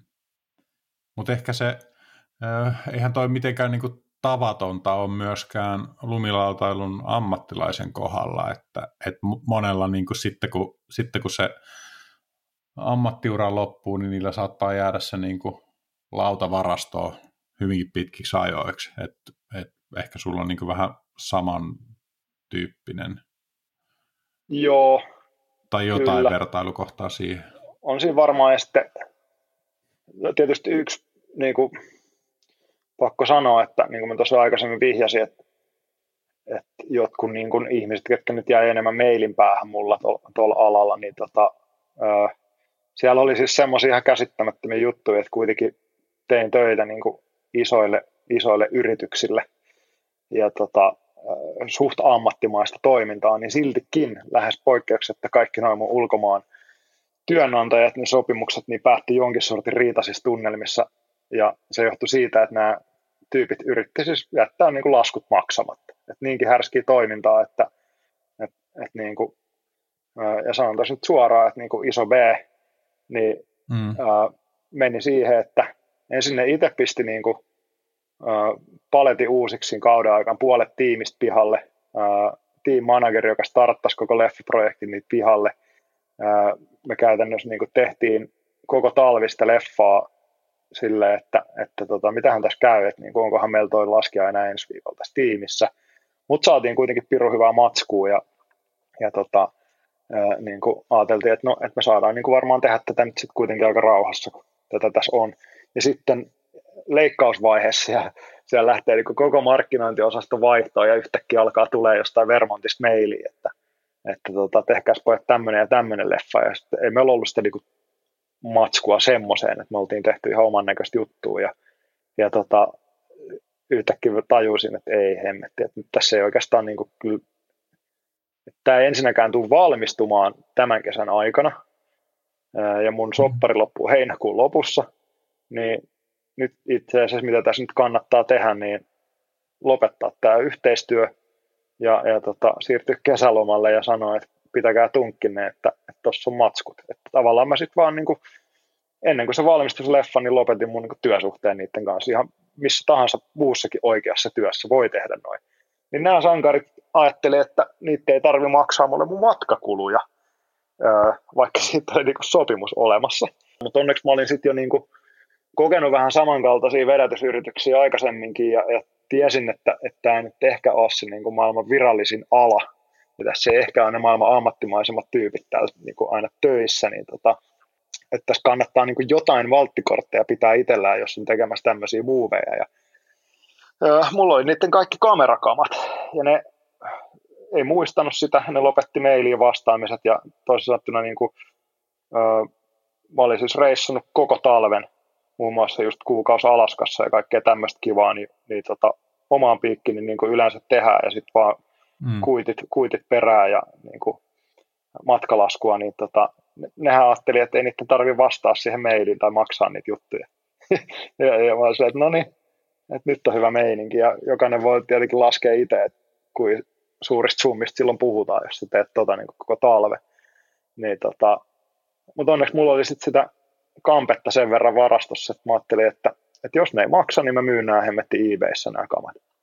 Ja tota, ää, siinä sitten syksyn mittaan, just kun mä ajattelin, että nyt voisi ehkä alkaa tarvii fyrkkaa taas, niin, niin tota, oli just laittamassa niitä myyntiin, niin sitten tajus, että hemmetti, että uusi kausi alkaa ja sillä jätkällä muuten meidän kamerat, niin sitten ne vastasi siihen mailiin, että maksettiin muuten just noin sun matkakulut, että se lähettää ne gearit tänne näin. Niin kun tiedätkö, kun tuommoista toimintaa ei ainoastaan yhden työnantajan puolesta tulee mm.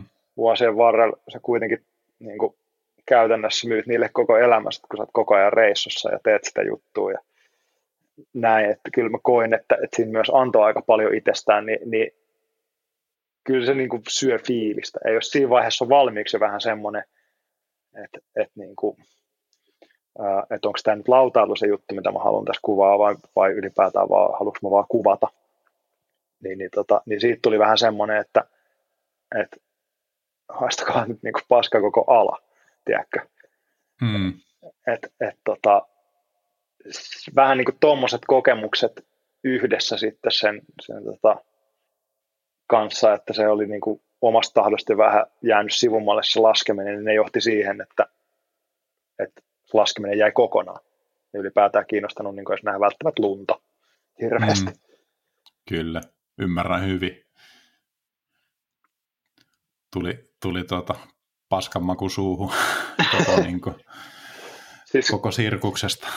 Niin, siis on nimenomaan se, että kun se oli vähän semmoista jossain määrin sitten kuitenkin puuhastelua yllättävistä, yllättävän isoista rahoista niin kuin välillä puhuttiin, mutta siltikin vähän puuhastelua. Ja se oli musta vähän. Mutta sitten taas niin kuin, oma suolansahan siinä on, että se ei ollut niin kauhean virallista. Et, et, mm. Kyllä se niin kuin, ottaa, mutta kyllä se antokin.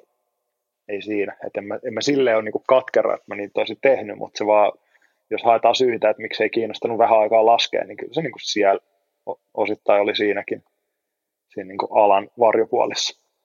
Kyllä. Siinä on varmaan osa syynä se, että tämä niin kuin tuota, 2008 alkanut talouskriisi, mikä varmaan vaikutti koko alaan ja budjetteihin ja siellä meni hommiin sekaisin varmaan Joo. laajemmallakin rintamalla. Kyllä, kyllä.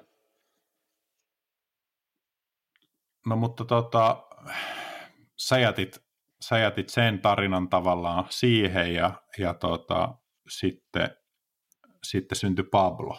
Oliko näin? Joo, joo kyllä. Tai se oikeastaan niin kuin Pablo syntyi jo siinä. Öö, no siis niin, niihin aikoihin joo. Että tota, mm, Pablo oli niin kuin olemassa jo ja jollain tapaa siellä jengi työllisti itseään sillä, sillä tekemisellä siinä vaiheessa, kun mä olin niin kuin päättänyt, että nyt, nyt tämä saa riittää. Ja mä ajattelin, mm. että, että kun siinä oli tavallaan niin kuin perustajana messissä, niin sitten tota, sit mä ajattelin, että tähän nyt niin kuin, hypätään nyt sitten niin täyspäiväisesti messiin. Kyllä. Tota, se oli siinä niin kuin joskus 2010 tienoilla sitten. No, sä aloit niin kuin käyttää tavallaan niitä taitoja, mitä sä olit kasannut kasannut niinä lumilautailuvuosina, niin sitten just musavideoihin, mainosfilkkoihin. Joo. Tämän puolen produktioihin. Kyllä, se oli semmoinen aika luontainen siirtymä. Varmaan yksi oli just se, että oli kuuluhuhu siitä Marko Lutsin niin tarinasta. Ajattelin, että no mm. tässä mitään, että tonnehan sitten vaan niin kuin siirrytään. Mm. Mutta e-, eipä nyt ihan, ihan niinkään mennyt tälleen jälkiviisaan. Mm. Mutta siellä oli kuitenkin niinku tavallaan äh, moni muukin teki, jos ei samoin, ihan samoina aikoina, mutta, mutta, mutta se on niinku, ei ole mikään tavaton tarina se, että, että sulla on lumilauta tai skeittitausta ja sitten oot siinä niin kuin rinnalla opetellut jotain taitoja, olisi sitten valokuvausta tai tai tuota videokuvausta tai jotain muuta luovaa puolta, vaikka graafista suunnittelua, niin vaikka Helsingin mainostoimistot, niin mun mielestä nehän on täynnä niin kuin lumilautailu- ja skeittitaustasta porukkaa.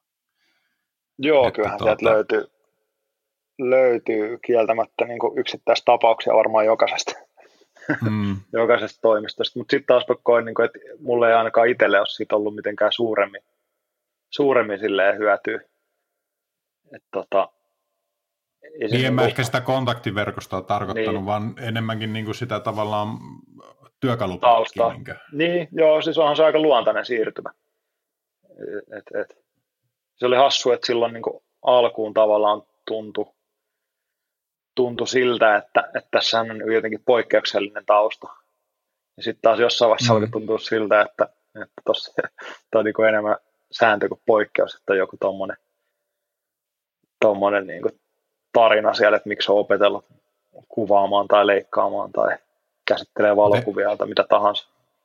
Ehkä sä olit sitten niille muille se Marko Lutz. tai meille muille. niin se voi hyvin olla, joo. Että tota, ainahan se on helpompi, että, että on joku niin tämmöinen tiennäyttäjä. Ja siitähän puhutaan laajemminkin oikeastaan, että, että sulla pitää olla niin kuin jotain, miten, miten se nyt sanotaan, representaatiota, että sä voit itse edes kuvitella sen polun, että okei, tämä on niin kuin mahdollista. Niin se, että jos joku on mennyt sinne, niin sä voit ajatella helpommin, että hei, ehkä mäkin voi tehdä se saman, saman niin. Niin tuota, muuvin. Niin, ja siis just tuossa, niin kuin, mitä ajattelet, että mitä se mainoshomma menee, niin se just, että kun oli semmoinen, ei voisi sanoa polunäyttäjä, kun mä en oikeasti tiennyt siitä, tästä kyseisestä kaverista yhtään mitään kuulu, vaan niin kuin se story, että näin oli tapahtunut. Mm. Ää, niin ajattelin, että no tästä nyt vaan, niin kuin, ja kaikki oli siihen mennessä elämässä niin kuin mennyt oikeastaan silleen, asiat oli tuotu tarjottimelle, että tuosta vähän tekee ja sitten homma rupeaa rullaa. Että just se, että miksi, miksei niin kuin ollut mitään tavoitetta esimerkiksi, että voisi lähteä laskuleffoja tekemään maailmalle, niin se johtui siitä, että en mä tiedä, että siellä olisi ketään ollut. Ei ollut mitään semmoista niin kuin esimerkkiä tavallaan. Siellä oli niin kuin jotain Suomi-laskijoita kyllä, hmm. mutta, tota, mutta nekään ei ollut mulle siihen aikaan vielä kauhean tuttuja. Hmm. Et, et, tota, et sen takia sit niinku, kun nämä asiat tapahtui, niin se tuli ihan, ihan puun takaa. Mutta, tota, mutta sitten taas niinku mainospuolella ajattelin, että, no, että noinhan voi tapahtua, niin sit se ei ollutkaan ihan niin yksinkertaista. Hmm. No tota, nyt kun puhutaan kuitenkin laskulaji-podcastista, niin, niin, niin tota, ei mennä liian syvälle sinne mainosmaailman koukeroihin. Ei mennä, ei. Mennä, ei. Tota, ei. Se, on, se on oma jännä maailmansa se, mutta tota, miten, miten sä sitten lopulta tavallaan palasit, palasit lumille itse? No siis niin kuin mä sanoin, niin sitten on nyt varmaan just joku kolme, kolme tai neljä vuotta. Ja tota, miten se olisi mennyt? Siis silloin niin kuin Burtoni, Burtonin hommien jälkeen tuli vielä tehty sitten niin Pablon nimissä, tota, tehtiin se Eurogappi, mikä oli myös vähän semmoinen, äh, ei niin kauhean totinen projekti, mutta ihan hauska ja sai, sai pidetty itse leivissä sen talven ajan sillä. Mm. Ja, tota, ja sitten kun se oli niin kuin ohi, niin mä ajattelin, että, että nythän tässä olisi niin kuin mahdollisuuksia ruveta tekemään kaiken näköistä muutakin kuin vaan pyöriä tuolla maailmalla ja hangessa niin kuin kamerarepun kanssa, että voisin rupea golfaamaan ja, ja sitten mä haluan mm. hankkia koiran ja tiedätkö, kaikkea tämmöistä normaalia ihmistä juttua. Ja, Keski-ikäistymään, tota, keskiluokkastumaan. Niin, 30 kynnyksellä ja, tota, ja, ja siinä meni niin kuin useampi vuosi, että mä oikeastaan vaan niin kuin pelasin golfia, varmaan tiedätkö just joku neljä vuotta. Mm. ja, ja tota, sitten varmaan niin riittävän monta kertaa, kun tämä riittävän monta sataa kertaa, kun pallo oli hävinnyt metsään ja lähti taas tatti otsas pois sieltä kentältä, niin miettii, että, että on tämäkin niin kuin laji, että, että melkein aina vähän vituttaa ja silti sitä niin kuin haluaa tehdä. Ja me, meillä on Lande tuossa Vierumäen urheiluopiston vieressä, mä muistan, että tuli sieltä pelaamasta ja, ja oli mennyt niin kuin ihan päin helvettiin se rundi ja katoin siinä mökillä ajellessa sit metsää tien vierestä ja tota, siellä kaksi kaveria paineli maastopyörän kanssa. Mm. Aika siistin näköistä touhua ja sitten mä olin, että okei, että toihan on mielenkiintoista ja sitten jotenkin siihen samaan, samaan syssyyn niin oli tullut hankittua sitten tuonne mökille muutama kajakki. Ja mä olin alkanut meloa siinä sitten ja, ja tota, jotenkin niin kuin sieltä, että et dikkas niin kuin meloa ja sitten mä hommasin maastopyörä ja me oli toi koira ja, ja tota, niin kuin alkoi taas tuommoinen luonnosliikkuminen kiinnostaa tosi paljon. Mm. Ja tota, sitten ihan ensi kosketus niin kuin taas lumeen tuli sitten just kun pyöräilyn kautta, tiedätkö, toi Kosti, josta on nyt ollut paljon puhetta, niin Kostin kanssa Kyllä. Käytiin, vähän siltä mä niin kuin eka kerran kysyin, että olisiko joku, joka voisi myydä maastopyörää. Ja, ja tota, mm. sieltähän se löytyi se käytetty fillari ja käytiin Kostin kanssa ajaa. Ja Kostihan tekee noita Nadan snowsurf-dekkejä, niin tota, Mä että mä voisin tommosen poistaa ihan vaan siksi, että ne on niin makeen näköisiä. Ja sitten oli semmoinen, että, että tommosen mä haluan. Ja sitten, sitten yksi Lapireissu, niin tuli sitten testattua sitä, että kävi siellä vähän snowsurfilla ja Ja tota, se oli musta tosi kivaa niin kuin pitkästä aikaa, kun se oli jotenkin yhdisti semmoisen vähän semmoisen niin eräilymeiningin. Tiedätkö, lumikenkin lähet sinne Kyllä. tallustelee ja, ja se ei niin kuin missään nimessä se lasku ole semmoinen pääsuoritus. Tai ei sitä oikein voi, että se niin kuin snowsurfi voisi silleen suorittaa, että sillähän vaan nautiskellaan olosuhteista. Se on niin kuin aika puhdas, lumilauta on niin kuin puhdas olomuoto. Hmm. Ja tota, se, se oli niin kuin piru kivaa. Ja sitten samaisella reissulla niin hyvä ystävä tuolta Rovaniemeltä Jani Johansen, joka on tämmöinen Telemark-lajilegenda Suomessa ja miksei maailmallakin, niin, niin tota, Janin kanssa tuli sitten puhetta, että, että no telluihan olisi niinku tavallaan hauska testaa joskus, että ne näyttää myös mm. semmoiselta aika eräkelpoisilta vehkeiltä ja, ja sitten niinku Janin laskemista kun katsoi, niin niin Ounasvaaran juuressa, niin tota oli silleen, että okei, että jätkä on niin kun se tulee tuolta korkeassa polviasennossa alas. Ja, ja tota, sitten mä halusin sitä testaa ihan hetken mielijohteesta. Sitten mm. kun on vähän tämmöinen niin innostuvaa sorttia, niin ei siinä varmaan mennyt kuin kuukausi, niin mulla oli jo kahdet tellut ja, ja tota, mä olin lähes alpeille niiden kanssa Brendien messiin, ketkä oli sitten niinku edelleen tätä tota Sörnäjengiä, ketkä jakso käydä vähän kerran tai kaksi vuodessa jossain putskureissuilla, niin sinne vaatii, että se suoraan syvää päätyy ja aivan todella kusessa oli niiden kanssa siellä. Mutta kun se oli niin vaikeaa ja oli niin kaukana sitten taas lumilautailusta, niin se, niin kuin, se oli mulle ihan uusi juttu. Et sit, sit, sieltä sitten mm. tota, pari vuotta niin kuin, jaksoi ihan tosissaan hinkata niillä ja silleen, että oppii sen homman, koska se ei niin kuin ihan tosta noin vaan, sä et ihan tosta noin vaan lähde laskettelluilla. Mm. niin kuin leikkaavaa käännöstä. Ja tota, öö, se alkoi niin kuin sujuu jossain määrin, mutta sitten samaan aikaan mä tajusin, että se, että mä oon tätä vasta niin kuin yli, reilusti yli 30 alkanut tekemään, niin mä en ikinä tuole niin hyvää, että mä pärjäisin tuolla vanhojen lumilautafrendien messissä niin kuin pitkiä putskulaskuja alpeilla esimerkiksi. Ja sitten mm. oli aika helppo ratkaisu, että no niin, että kantapäät kiinni ja alpeilla sitten mennään. Ja se nyt on taas semmoinen, niin kuin, että jos sä yhtä osaat laskea lumilaudan, niin kyllä sä osaat laskea suksillakin aika nopeasti silleen mm. niin kuin riittävän hyvin.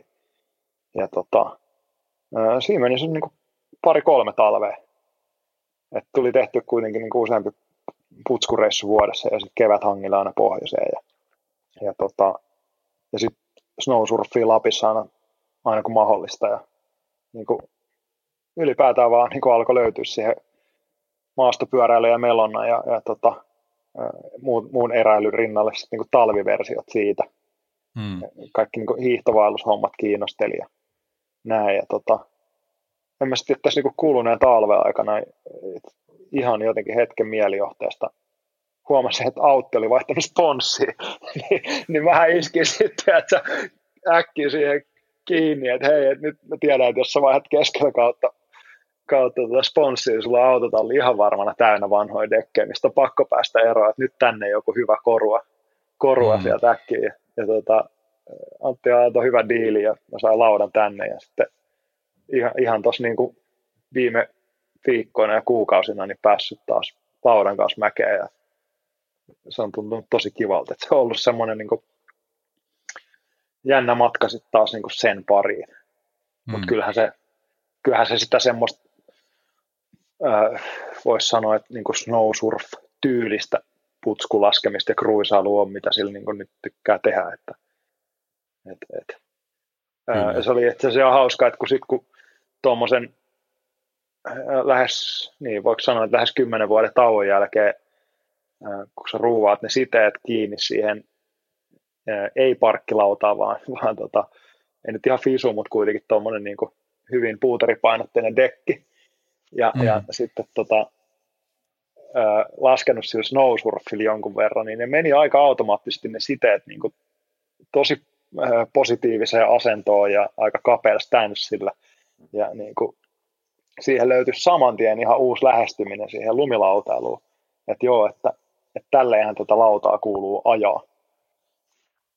Ja tota, en mä tiedä, niin kuin, että olisiko tota ikinä tehnyt, jos ei olisi ensin ollut sitä taukoa ja sitten taas lähtenyt hakemaan niin kuin, uutta innostusta ylipäätään niin kuin laskulajeihin tuolta sitten Tellu ja Alppien kautta. Hmm.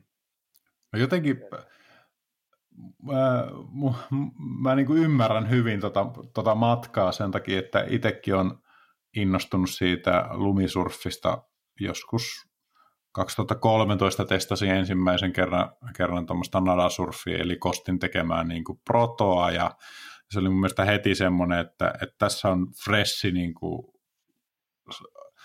lähestymistapa, ja, ja tässä saa niin kuin pienestäkin mäestä paljon enemmän irti, ja, ja koko ajan niin kuin saa oppia lisää, ja, ja tota, tämä on niin kuin jännää, jännää taas näissä pikkumäissäkin, mitä tässä vaikka Rovaniemen ympäristössä, ympäristössä on, ja äh, kyllä mä myönnän myös itsekin, että mun mielestä niin kuin, äh, telluilla laskeminen on niin kuin komeen näköistä ja, ja olisi varmasti ihan kiinnostavaa kokeilla, mutta toi Alppi-mutka kuulostaa jotenkin vähän perversiltä, että, että miksi, sä, miksi sä et siinä vaiheessa niin kuin vaan nöyrtynyt ja ottanut sitä lumilautaa takasalle. Että... Y- yksi on varmaan se, että mulla ei, ole, mulla ei ollut lumilautaa. Ja sitten oli vähän silleen, että, että, että pitäisikö niin maksaa tästä hommasta, mistä mä aikoinaan saanut rahaa. niin se, se, se, kynnys, että sä lähtisit ostaa lauda, niin on mm. vähän silleen. Mut, äh, tota, ja siis siinä mielessä mä oon niinku, no niin, Alppi, Alppi niinku jostain kumman syystä, niin lumilautaskennessä tähän katsotaan silleen vähän, että, että miksi nyt suksin lasket. Ja ehkä sama mm. varmaan toisinpäin, en tiedä. tosi paljonhan niin tuossa esimerkiksi toi suksi, kanadalainen suksi pro, toi Sean Petit, kun se on ruvennut vetää laudalla nyt aika paljon, niin se herättää jonkun verran niin närkästystä. Ja mä en tiedä, mm. miksi tähän meidän harrastukseen liittyy niin paljon tuommoisia mielipiteitä, että, tiedätkö, että jos joku ammattilätkäpelaaja niin lähtee kesällä golfaan, niin eihän sitä niin kuin, jengi ole sillä, että miksi sä golfaat, miksi sä pelaa sitä lätkää. Tiedätkö? Että kyllä mm. niin kuin muiden lajien harrastajat ja ammattilaiset saa paljon vapaammin tehdä, tehdä niin kuin muitakin juttuja. Mutta jotenkin tämä on semmoista, että, että niin just se, että kun mä postasin johonkin Instagramiin, tiedätkö, että veli putskuranin suksilla, niin tota, se on niin moni, moni tuttu oli se, että mitä helvettiä. Se olisi kimbat jalassa. Että miksei. Että et, et, tämä niin tarjoaa mulle tällä hetkellä tosi paljon siistejä haasteita. Ja, ja, tota, ja mä oon tosi tyytyväinen tuohon polkuun, koska niin mä oon nyt tällä hetkellä tämän, tämän hetkisen kokemuksen perusteella sitä mieltä, että tietyt olosuhteet, tietynlaiset rinteet, tietynlainen seura, niin määrittää sen, että millä välineellä on siistein laskea. Ja mm. tota, ää, niin kuin esimerkiksi tuossa joululomalla pyhällä ei ollut mitenkään eeppisen paljon putikkaa päinvastoin, se oli vähän semmoista, ei ollut niin kuin jäässä, mutta se oli vähän semmoista tuulenpakkaa vaan siellä rinteen reunassa ja, ja tota, siellä itse asiassa tuli testattua niin kuin, tota, lumilautaa, oli toi Gentemin demopäivä, niin Pippuri mulle dekkiä ja kävi, kävi yhden päivän vetää laudalle ja siellä tuli se eka semmoinen boosti tuohon, että pitkä tauon jälkeen, että tämähän on ihan kivaa. Mutta sitten mä vaihdoin suksia taas sen päivän jälkeen ja käytiin kaveri Juhiksen kanssa tykittelee siellä niin kuin jäisissä tai kovissa rinteissä ihan täysin peräkanaa niillä skimboilla. Ja, ja tota, se, semmoista niin kuin, ei mitään chanssiä tehdä semmoista laskemista niissä olosuhteissa lumilaudalla. Ei niin kuin vaan mm. ole. Ja niin kuin edelleen, jos mä menisin nyt noihin olosuhteisiin pyhälle laskee, niin ehdottomasti mä vetäisin kyllä al- no, niin, skimboilla, alpeella siinä vaiheessa, koska niistä saa vaan, mm. niin kuin, että jos tykkää ylipäätään vaikka niin kuin laskee leikkaavaa käännöstä lumilaudalta tai putskuuta, mitä tahansa, niin se, että jos ei ole koskaan opetellut laskea suksilla, varsinkaan moderneille vehkeille, eikä antanut sille mahdollisuutta, niin mun mielestä ihan turha sanoa, että miksi sä teet noin, koska silloin ei vaan tiedä, mistä puhuu. Niillä on todella kiva laskea leikkaavaa käännöstä tietyissä olosuhteissa. Mutta sitten taas niin kuin lauta, kun se on itselläkin silleen jossain määrin kuitenkin selkäytimessä, niin sitten kun on niin kuin vaikka putikkaa ja vähän tiheämpi metsä tai jotain niin kuin enemmän semmoista kikkailuolosuhdetta, niin kyllähän se, kun se lähtee sieltä niin selkäytimestä se laudan kontrolli, eikä silleen, että se pitää jokaista käännöstä ennakoida kaksi sekuntia aikaisemmin, niin, niin sitten tietyissä olosuhteissa taas laudasta saa aika paljon enemmän irti. Mm. Ja sitten taas niin kuin, ää, Telemark nyt on sitten taas semmoinen, että kyllä se itse asiassa niin tellukäännös muistuttaa aika paljon varvaskanti niin kuin leikkaavaa käännöstä lumilaudalla. Mutta se on vaan jotenkin paljon majesteetillisempi fiilis siinä. Että jos menee vaikka pääsiäisviikolla, vaikka sanotaan, että pallakselle laskee ja siellä on tasaiset rinteet, hyvää firniä, niin tota, hitto, kun sitä pääsee niin telluilla painaa flanellipaidassa siellä, se tunti tolkulla, niin se on ihan jumalattoman hauskaa. Plus se on ihan mieletön treeni. Et sit mm. niin kuin, en mä tiedä, kun jen, niin kuin tässä iässä kuitenkin moni dikkaa käydä hiihtää murtsikaakin, tiedätkö niin mä en tiedä, mm, miksi pitäisi niin perustella, että miksi se voisi mennä hiihtää telluun. Se, on, se yhdistää näitä asioita aika hyvin ja, ja siitä, niin kuin, siinä on tosi makeita elementtejä. Mutta toki pakko myöntää, että se ei ole se helpoin laji, että kyllä se, kyllä se niin kuin vaatii treenaamista, että ne alkaa tottelee ne vehkeet. Ja se, että ne tottelee jossain niin kuin tiheässä metsässä ja putskussa, niin se vaatii sitten jo niin kuin kasvamista niihin suksiin ja, ja semmoisen niin elämäntyyli siihen taustalle, että, että se on ehkä vähän myöhäistä niin kuin nelikyväisen mm. lähteessä hakea semmoisia tavoitteita. Mutta mä oon tosi tyytyväinen, että mä opettelin ne ja, ja alpit ja niin kuin sille tasolle, että mä pärjään niiden kanssa tietyissä olosuhteissa ja pystyn laskemaan, niin kuin, pystyn laskemaan kovaa ja nauttia, nauttia silloin, kun niillä on hyvä nauttia. Niin, ei mulla oikeastaan ole tuohon yhtään, yhtään erimielisyyttä. Ja äh, siis niin kuin siinä mielessä, että, että se on varmasti juuri näin, että erilaiset olosuhteet, en mä nyt vaikka lähtisi niin kuin kumpareisiin laskee lumilaudalla, se ei niin kuin oikein hirveän hyvin vaikka toimi siellä, että, että sitten no, taas niin, tuossa on pakko ju- sanoa, että mä en kyllä lähtisi kumpareisiin kyllä millään leikkeellä, että musta tuntuu, että sieltä kumpareiden ulkopuolelta voi löytyä jotain jollain toisella lehkeellä jotain paljon kivempaa. No. Mutta kaikki kunnia kumparilaskijoille, sekin on varmasti tosi, tosi kiva. Kyllä.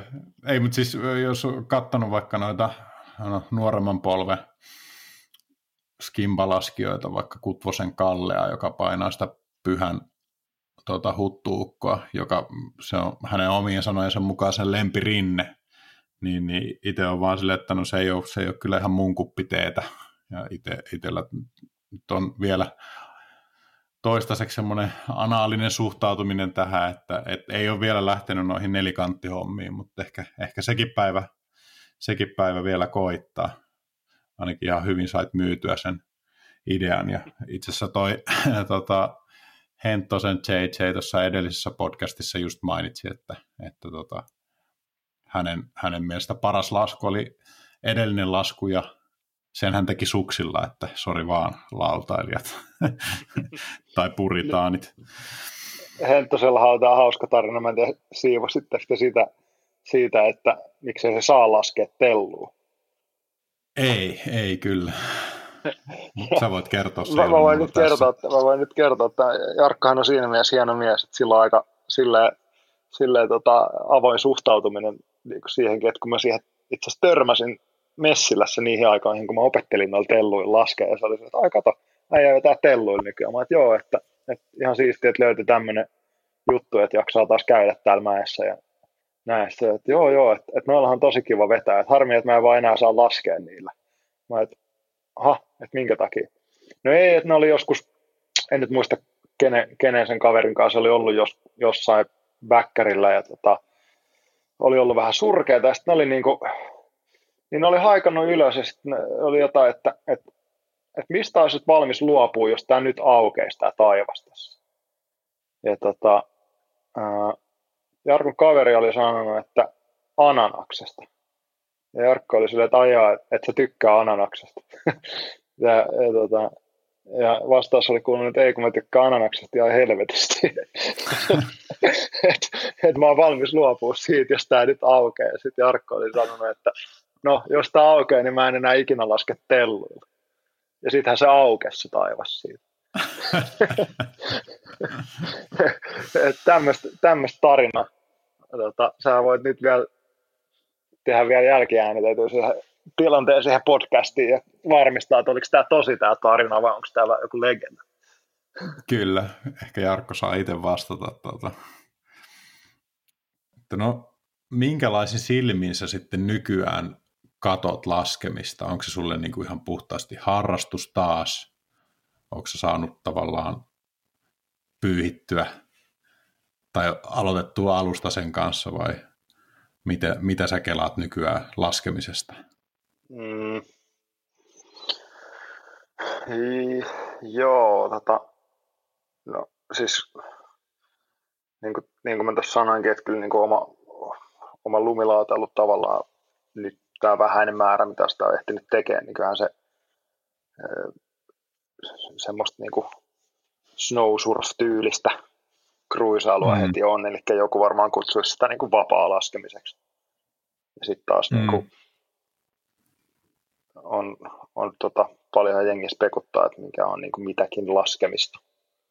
Ja, ja Jarkko Juhanilla oli hyvä pointti tuossa edellisessä podcastissa, että hänelle kaikki laskeminen, paitsi sitten ratalasku, jossa vedetään kelloa vastaan, niin on vapaa laskemista.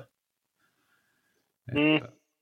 No, mulla on tuohon ehkä, mä tiedän, onko tästä niinku kuvaajan tai entisen kuvaajan subjektiivinen näkemys, mutta, mutta tota, ää, niin kun, olisiko kaikki laskeminen, mikä tapahtuu ilman kameroita, vapaa laskemista? Tälleen teoriassa. Eihän se niin mene. Kyllähän niin vapaa laskeminen mielletään semmoiseksi, että silloin kun ei ole jotain rakennettuja obstakkeleita rinteessä, mutta siis niin kuin tälleen teoriatasolla, että, niin. että jos sä haluat tehdä jonkun käännöksen jossain puuterissa, niin se tuntuu niin hyvältä todennäköisesti, että sä tekisit sen, vaikkei kukaan kuvaiskaan tai kukaan näkisi. Ja, ja tota, tietysti jossain tapauksessa kaverit pitää olla näkemässä, koska se saattaa olla hieman riskaabelia mennä sinne yksin mm. tiettyyn, tiettyyn niin kuin pisteeseen asti voi mennä varmaan teoriassa yksinkin ja näin, mutta, tota, mutta silleen, että sanotaan näin, että jos, jos niin kuin hypoteettisesti tai teoreettisesti ei ole koskaan niin kuin kameroita keksittykään, mm. niin minkälaista lumilautailu ja laskeminen ylipäätään tänä päivänä sitten olisi. Eihän se... Niin. Tai siis silleen, että, että, että kun tehdään jotain tiettyjä vaarallisia juttuja lumilaudalla, nyt sanotaan nyt vaikka vaan lumilaudalla, mm. Mm. niin kyllähän sillä jonkin sortin rahallista tai sosiaalista statusta haetaan lähtökohtaisesti mm. aina. Sitten jos se kamera ei pyöri, niin tuutko jonkun ö, ison dropin tai, tai vedätkö hyppyristä jonkun tempun, missä tiedät, että tässä voi käydä tosi huonostikin. Onko se niin kuin, saako siitä semmoisen nautinnollisen tunteen? Mm. Ja sitten taas mun mielestä se on niin kuin aika selkeä ajatella, että kyllä hyvästä puuterikäännöksestä saa semmoisen niin nautinnon tunteen, että se on, siinä on niin kuin vapauden tunne ja siihen ei välttämättä tarvi ketään siihen niin kuin todistamaan sitä, että tässä minä nyt näin teen ja on kova jätkä tai niin kuin haluan tehdä näin, koska osaan. Kyllä mä saan tuosta kiinni. Tämä, tämä on siis täysin ihan... tämmöinen niin kuin, tämmöinen tota, foliohattu-teoria, mutta mun mielestä vapaa-lasku jossain määrin on semmoista laskemista, milloin ei kuvata. Hmm. Siis tuossahan to, tullaan tavallaan tähän, tähän nykyajan dilemmaan ja vaikka sosiaaliseen mediaan, missä niin kuin kaikki asiat dokumentoidaan ja jaetaan. Että jos puu kaatuu metsässä, kukaan ei ole tuota, kuulemassa, niin onko se kaatunut. tai että jos olet tehnyt hienon puuterikäännöksen ja sä et kuvannut sitä tai kukaan ei ollut näkemässä, niin tapahtuiko sitä edes. Että, et mä, nä, mä hoksaan ton sun jaottelun sillä lailla, että se olisi niinku tavallaan, että se vapaa-lasku on sitä täysin itselle laskemista. Kyllä. Puhtaasti, ei kenellekään muulle. Niin, ja, ja tota, tavallaan siinä se niin omakin laskeminen nyt on. Että en, en kyllä niin kuin voi nähdä itseäni tekemässä mitään semmoista, mitä, mitä tota, tekisi jollekin muulle tai jotain tiettyä, tiettyä niin kuin kuvaajaa varten tai ehkä, ehkä jossain pienessä kaveriporukassa voi olla silleen, että alettaisiin leikkisästi sessaamaan jotain vaikka keväistä pientä pehmeätä hyppyriä. Voi olla, että se kaveri kaverien läsnäolo siinä niin kuin edesauttaisi sitä, että olisi pakko yrittää jotain, tai tekisi mieli yrittää jotain vanhaa hihassa olevaa temppua vielä kerran. Mm. Sen sijaan, että jos mä olisin siinä niin kuin yksin kruisimassa, niin en mä välttämättä.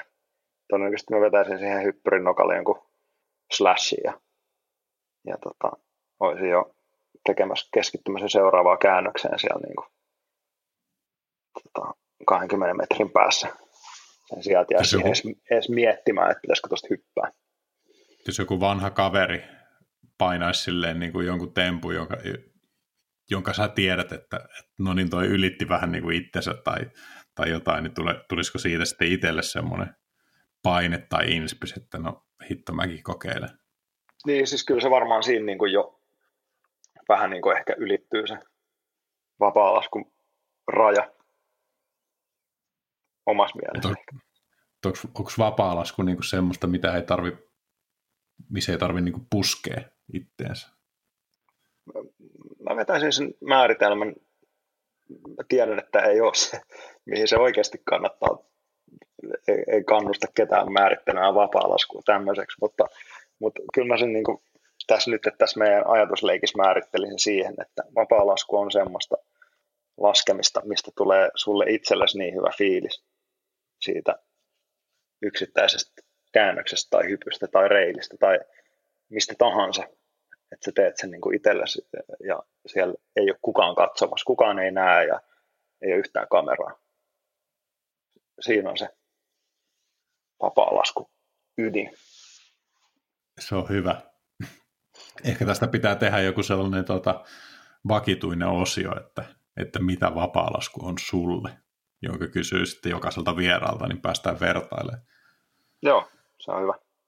No, semmoinen kysymys mulla tulee mieleen nyt, että, että tota, sä kuvaat itse kuitenkin su- surffatessa esimerkiksi tuommoisella GoPro Maxilla tai näin poispäin, eli ihan niin kuin tavallaan turisti, turistimeininkiä, niin näkisikö sä koskaan, että sä tekisit edes jotain kaveriporukan tai jotain muuta, niin lumilautaleffaa? Koskaan elämässäsi? Uh, enää? Joo, kyllä mä voisin niin kuin nähdä sen. Ja paljonhan tässä, en tiedä kuuluuko ikään, mutta, mutta niin kuin musta tuntuu, että mulla on jatkuva identiteettikriisi menossa, että, että että mikä mä nyt niin kuin oikein oon, koska ensimmäiset niin kuin, sanotaan, että siitä lähtien kun alkoi jostain ymmärtää jotain, eli, eli tota, vaikka niin kuin ala-asteen loppupuolella, niin ensimmäiset tiedätkö, kymmenen vuotta mä olin niin kuin, omasta mielestäni lumilautailija, ja sitten seuraavat kymmenen vuotta mä olin tota, lumilautaleffojen tekijä. Ja, ja niin kuin se on tosi helppo ihmiselle selittää, että, mm. tai itselleen, että tätä mä nyt niin kuin oon ja tätä mä teen. Ja sitten kun mä en enää tehnyt niitä, niin että jos, jos nyt pitäisi, että jos mulla olisi käyntikortti, niin sehän lukisi, että mainoselokuva ohjaaja. Mutta en mä niin kuin mm. koe, että se on minä. Ja, ja sitten toi meidän ala on vähän siinä mielessä niin kuin veemäinen, että että että siellä pitää niin kuin näyttää siltä, että sä oot se mainoselokuvaohjaaja, että sä oot koko ajan jossain setissä ja teet isompia juttuja ja niin kuin, oot kiinnostunut ja aktiivinen siitä. Eikä siinä mitään, se on niin kuin, tosi kivaa tekemistä, välillä on makeita projekteja, mutta kyllä mua tosi paljon kiinnostaa myös niin kuin, nämä mun vapaa-ajan jutut. Ja, tota, mm. ja sit, sitä aina välillä, niin kun, sit jos kuvaa jotain jogurttipurkkia jossain hikisessä studiossa miettii, että onko tämä nyt se, mitä mä haluan tehdä, niin sitten rupeaa miettimään, että, että olisikohan et mo, ensinnäkin mokasiksi mä, että olisiko mun pitänyt vaan jatkaa niin laskuleffoja tekemistä, pysyä jotenkin siis kenessä, vai mitä, että olisikohan, äh, olisikohan sinne niin jotenkin tehdä osittain comebackin tai jotain, mutta sitten sit kuitenkin niin kuin tietyllä tapaa mulla on sellainen duuni, että, että jos mä haluan, niin mä voin tehdä sitä niin loppupeleissä aika lyhyen ajan vuodesta ja siltikin, siltikin tota, niin kuin käyttää loppuajan vaikka hiihtopummina sitten jossain päin mm. maailmaa niin kuin lumen ääressä, että, että jos mä haluan vaan laskea ja elää semmoista elämäntyyliä, niin mun siltikin kannattaa tehdä sitä, mitä mä nyt teen. että et kun toi niin kuin laskuleffaskene ei oikein ole, niin kuin, sitä ei niin kuin välttämättä ammatillisesti ole olemassa enää. Ei niin, juuri. Tota, et, et vastaus kysymykseen periaatteessa voisin, jos se olisi mulle paremman ja hauskemman elämäntyylin kuin nyt, mutta mä en usko, että semmoista skene, tai skenaario on olemassa. Mutta tota, mm. mut sitten kuitenkin, kun tekee tuolla niinku jotain GoPro-klippejä omaksi iloksi, niin kyllähän se niinku syntyy siitä tekemisen ilosta. Ja, tota, ja niitä on vaan yleensä tullut niitä niinku viimeistellympiä edittejä jaettua vaan niinku kaveriporukalle. Että ei, ei mm. välttämättä missään julkisesti. Mutta tota, mut periaatteessa niinku edelleen tekemisen kiinnostaa. palo. Niin, on siinä vaan joku li, semmoinen. Liekki palaa, niin kuin Tommi niin, Läntinen sanoisi. Niin, et, et toki niin, tota, ää, niin kuin silloin kun niitä lähti tekemään ja miten niitä lähti tekemään, niin näki semmoisen, niin kuin, että tolleen voisi tehdä, tota ei ole vielä tehty. Tiedätkö, tuolla on niin kuin, tilaa. Mm. Ja nyt siinä ei mun mielestä ihan hirveästi ole semmoista. Uh, mm, Mutta jos pitäisi niinku ihan väkisin keksiä joku, että minkälaista juttua lähtisi tekemään, niin, niin, tota, niin kyllähän se niinku olisi jotenkin tuossa, se tekniikka on kehittynyt ihan hurjasti, että nykyään pystyy tekemään aika, aika fiksun näköisiä follow juttuja esimerkiksi, mm. Niin aika pienellä ja, ja tota, niissä on mun mielestä aina ollut hyvä fiilis ja jotenkin semmoista niinku, hyvän fiiliksen tekemistä tuohon vapaa-laskuun tietyllä tapaa kuvattuna, niin sitä ei ehkä ole vielä ihan loppuun asti niin kuin nähty. Et, et, et sinne voisi mennä ja lähteä tekemään, mutta samaan aikaan mä miettisin, että no joo, että sitten mä käyttäisin yhden talven tuommoiseen projektiin ja tämän katsoo joku 3000 ihmistä, se hukkuu niihin muihin, tai se hukkuu sinne massaan, koska sieltä tulee ihan jäätävä, jäätävä määrä niin kuin sinne päin mm. saman tyylistä matskuu joka talvi. Että, että miksi mä niin kuin uhraisin sit omaa aikaani ja omia laskujani siihen. Mä voin tehdä mm. jollain toisellakin tavalla. Että et siinä myös niin kuin kiinnostaa, mutta ei. Vaan mä kyllä sanon, että mä näin esimerkiksi Rami Hanafi tuolla tota, Expo-messuilla, mitkä nämä ski-expot viime syksyllä. Se oli silleen, että miten sitten kiinnostaisiko vielä, kiinnostaisiko vielä joku projekti? No totta kai kiinnostaa, että jos sulla on joku hyvä ajatus, niin soita. että tota, et miksei, en mä niinku, ei todellakaan ole niinku, mun mielestä ikinä mitään järkeä sanoa, että en mä tee. Tai ei niin, ei koskaan. Hmm. Niin, ei, ei, koska mä olin 2011 mieltä, että mä enää koskaan halua nähdä lunta tai laskea laudalle, ja tässä ollaan. Hmm. Eli kaikki tuota, paksupörssiset taidemesenaatit, jotka on siellä linjoilla kuulolla, niin, niin nyt herätkää ja rahoittakaa tuota, mies takaisin hienon taiteen pariin. Öö, Joo, tehdään joku joukkorahoituspläjäys. Kyllä, kyllä.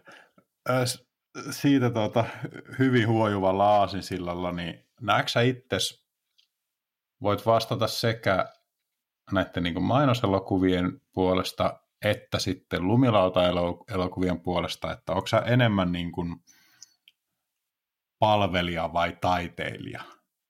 Teekö sä niin kuin tilaustyötä vai käytätkö sitä sun omaa visiota?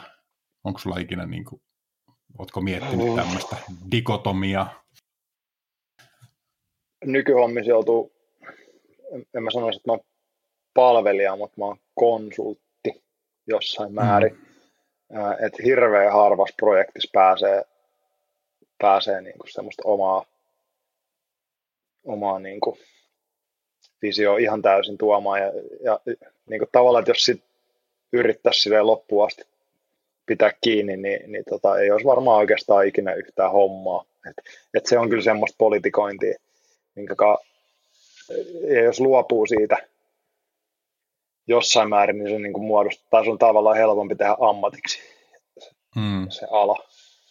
Mut, mutta tota, ja sitten siellä on taas tyyppejä, kenellä on niin kuin tosi omat visio ja oma tyyli, ja ne on onnistunut tekemään siitä niin kuin, ää, semmoisen, että, että sitä tilataan niiltä vaan brändi ja elinkeino, että se on vähän, se vähän riippuu, jotkut onnistuu, jotkut ei, ja joita ei välttämättä kiinnosta mikään muu kuin se elinkeino, ja, ja tota, jotain kiinnostaa vaan tehdä vaan hyviä juttuja, että, että siellä on kaiken näköisiä. Se riippuu varmaan asuntolainen määrästäkin. se on pakko, pakko on paras konsultti, eikö sitä jotenkin niin sanota? Kyllä, et, et ehkä niin kuin nykymeiningeissä mulla on vähän semmoinen, että jos sillä on mahdollisuus olla jotenkin hyvä, sillä mainosfilmillä tai projektilla, niin kyllä siihen sitten niin antaa tosi paljon viimeiseen asti yrittää puskea omia fiiliksiä, ja sitten jos se on vaan jotenkin tosi taktinen mainos, niin, niin tota, vähän silleen, että mitä te haluatte, että pystyy kyllä toimittaa. Mm. Kun on tehnyt niin paljon laidasta laitaa, mä nyt niin kevään, keväällä tulee 20 vuotta, että on tehnyt pelkästään käytännössä liikkuvaa kuvaa kuitenkin duunis, duunikseen, niin, tota, niin kyllähän sitä niin pystyy toimittamaan kaiken näköistä materiaalia, että, että mitä halutaan.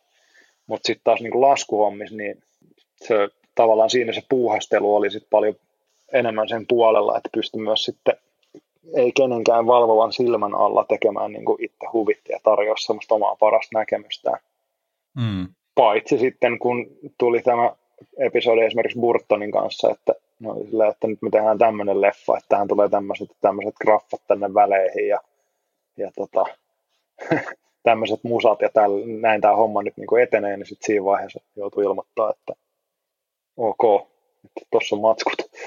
Mm. Eikö se ole niin, että se on tuommoisissa keisseissä, että kun se on kuitenkin ollut se sun, sun intohimo, niin se on vaikeampi ottaa niin tuollaista ulkopuolista sanelua vastaan, kuin sitten taas jossain mainostoimissa. Niin kuin, että siinä, siinä sä, sulla ei ole niin, niin paljon sitä sydänverta pelissä, että sä voit Joo. ottaa ihan tyynesti vaan, että okei, että jos te haluatte, niin, niin, niin tehdään näin, että vaikka olisit itse eri mieltä, niin pystyy sille, että no asioita voi tehdä monella tavalla, että tehdään vaan sitten teidän tavalla, että se on ihan ok. Mutta laskuhommissa niin, niin vaikeampaa. No joo, ainakin silleen, että se tuli puun takaa, mutta sitten taas niin kuin, että vaikka mikä jäi viimeiseksi laskuleffa-projektiksi, oli tota Malmin kanssa, kun väännettiin vähän eurokäppiä, niin kyllähän siinä oli se, niin kuin, että se pitää olla se tietyn tyylinen, mutta se oli ihan fine. Ja, ja sitten taas niin kuin, se, että, että siinä oli vähän semmoinen Eurotransin biletysmeininki ja ei välttämättä tarvitse mm. olla kaikki kuvattu filmille, niin se myös niin mahdollisti sen projektin. Mm. Se mm. saa olla vähän semmoinen kotikutonen ja siltikin jengi viihtyy sitä kattoessaan, niin, niin siinä mä niin kuin, vaikka ei nyt ollut mitään diilejä ja se nyt oli semmoinen, että, hei, että tota, tehdäänkö tämä jätkät, tästä voi tulla hauska, niin, niin, niin tota, siltikin oli jo niin kuin omaksunut sen, että tämmöinenhän siitä pitää tulla silloin tietyllä mm. tapaa. Ei mitään Eurokappi nelosta olisi. se soita Jonille, että minkälainen homma. no joo, mutta tuota... Mä luulen, että jengi ei enää jaksaisi kyllä samaa tahtia. Niin se voi olla. Tuota, se, se, mitä mä oon paljon miettinyt viime aikoina, että toi niin kuin lumilautailun ja piletyksen suhde on muuttunut aika paljon, että noin nykyjunnuthan ei sillä lailla tuota, ryyppää kuin meidän sukupolvet silloin aikoinaan, että se oli niin kuin tavallaan homma kulki aika käsi kädessä. Siitä voidaan, voidaan tuota, palata vielä lopuksi tämmöiseen, että kun mä juttelin tuossa Kostin kanssa, niin mä kysyin, että, että olisiko mitään tuota, tiukkoja kysymyksiä Itikselle, niin, niin tuota, Kostilta on kaksi kysymystä. Okay. Toinen koskee pöllittyä sateenkaarireiliä, että miten se meni, ja toinen koskee sitä kertaa, kun kostipummi kyydin teiltä luostolle. Lähdetään siitä sateenkaarireilistä liikenteeseen. Mikäs keissi tämä oli? Pari kiperää kysymystä. Tota, äh, sateenkaarireili, itse asiassa säkin kun olet ollut Serenan niitä nuoremman sukupolven kasvattaja, niin se on vaikuttanut sunkin elämään. Eli tota, siellähän ei silloin vuosituhannen vaihteessa ollut vielä mitään reilejä mm. juurikaan. Jotain hyndiä alkoi ole kyllä. Ja sitten kun katsoi noita amerikkalaisia lumilautaleffoja, niin siellähän oli aurinkoisessa Kaliforniassa parkeissa oli kaiken maailman härpäkkeitä, oli pressiboksia ja oli tota S-mutkareiliä ja, ja tota, semmoisia sateenkaaren muotoisiakin. Ja, ja, ja sitten kun me tehtiin noita omia leffakuvioita tuolla meidän omalla porukalla ja siihen nyt sitten kuului niin kuin vahvasti se kulttuuri, että kuvattiin kaiken maailman häröilyä siellä rinteen ulkopuolellakin, niin tuolla Espoon keskuksessa siellä on semmoinen silta, minkä toisella puolella on baari, niin tota, ja toisella puolella asuintaloja ja semmoinen niin kevyen liikenteen väylä. Niin siis sillalla oli semmoisia sateenkaaren muotoa tai tämmöiseksi puolikaareksi niin kuin taivutettuja kromiputkia pultattu kiinni siihen niin kuin, äh, varmaan siis niin kuin arkkitehti suunnitellut, että tämmöinen silta on hieno.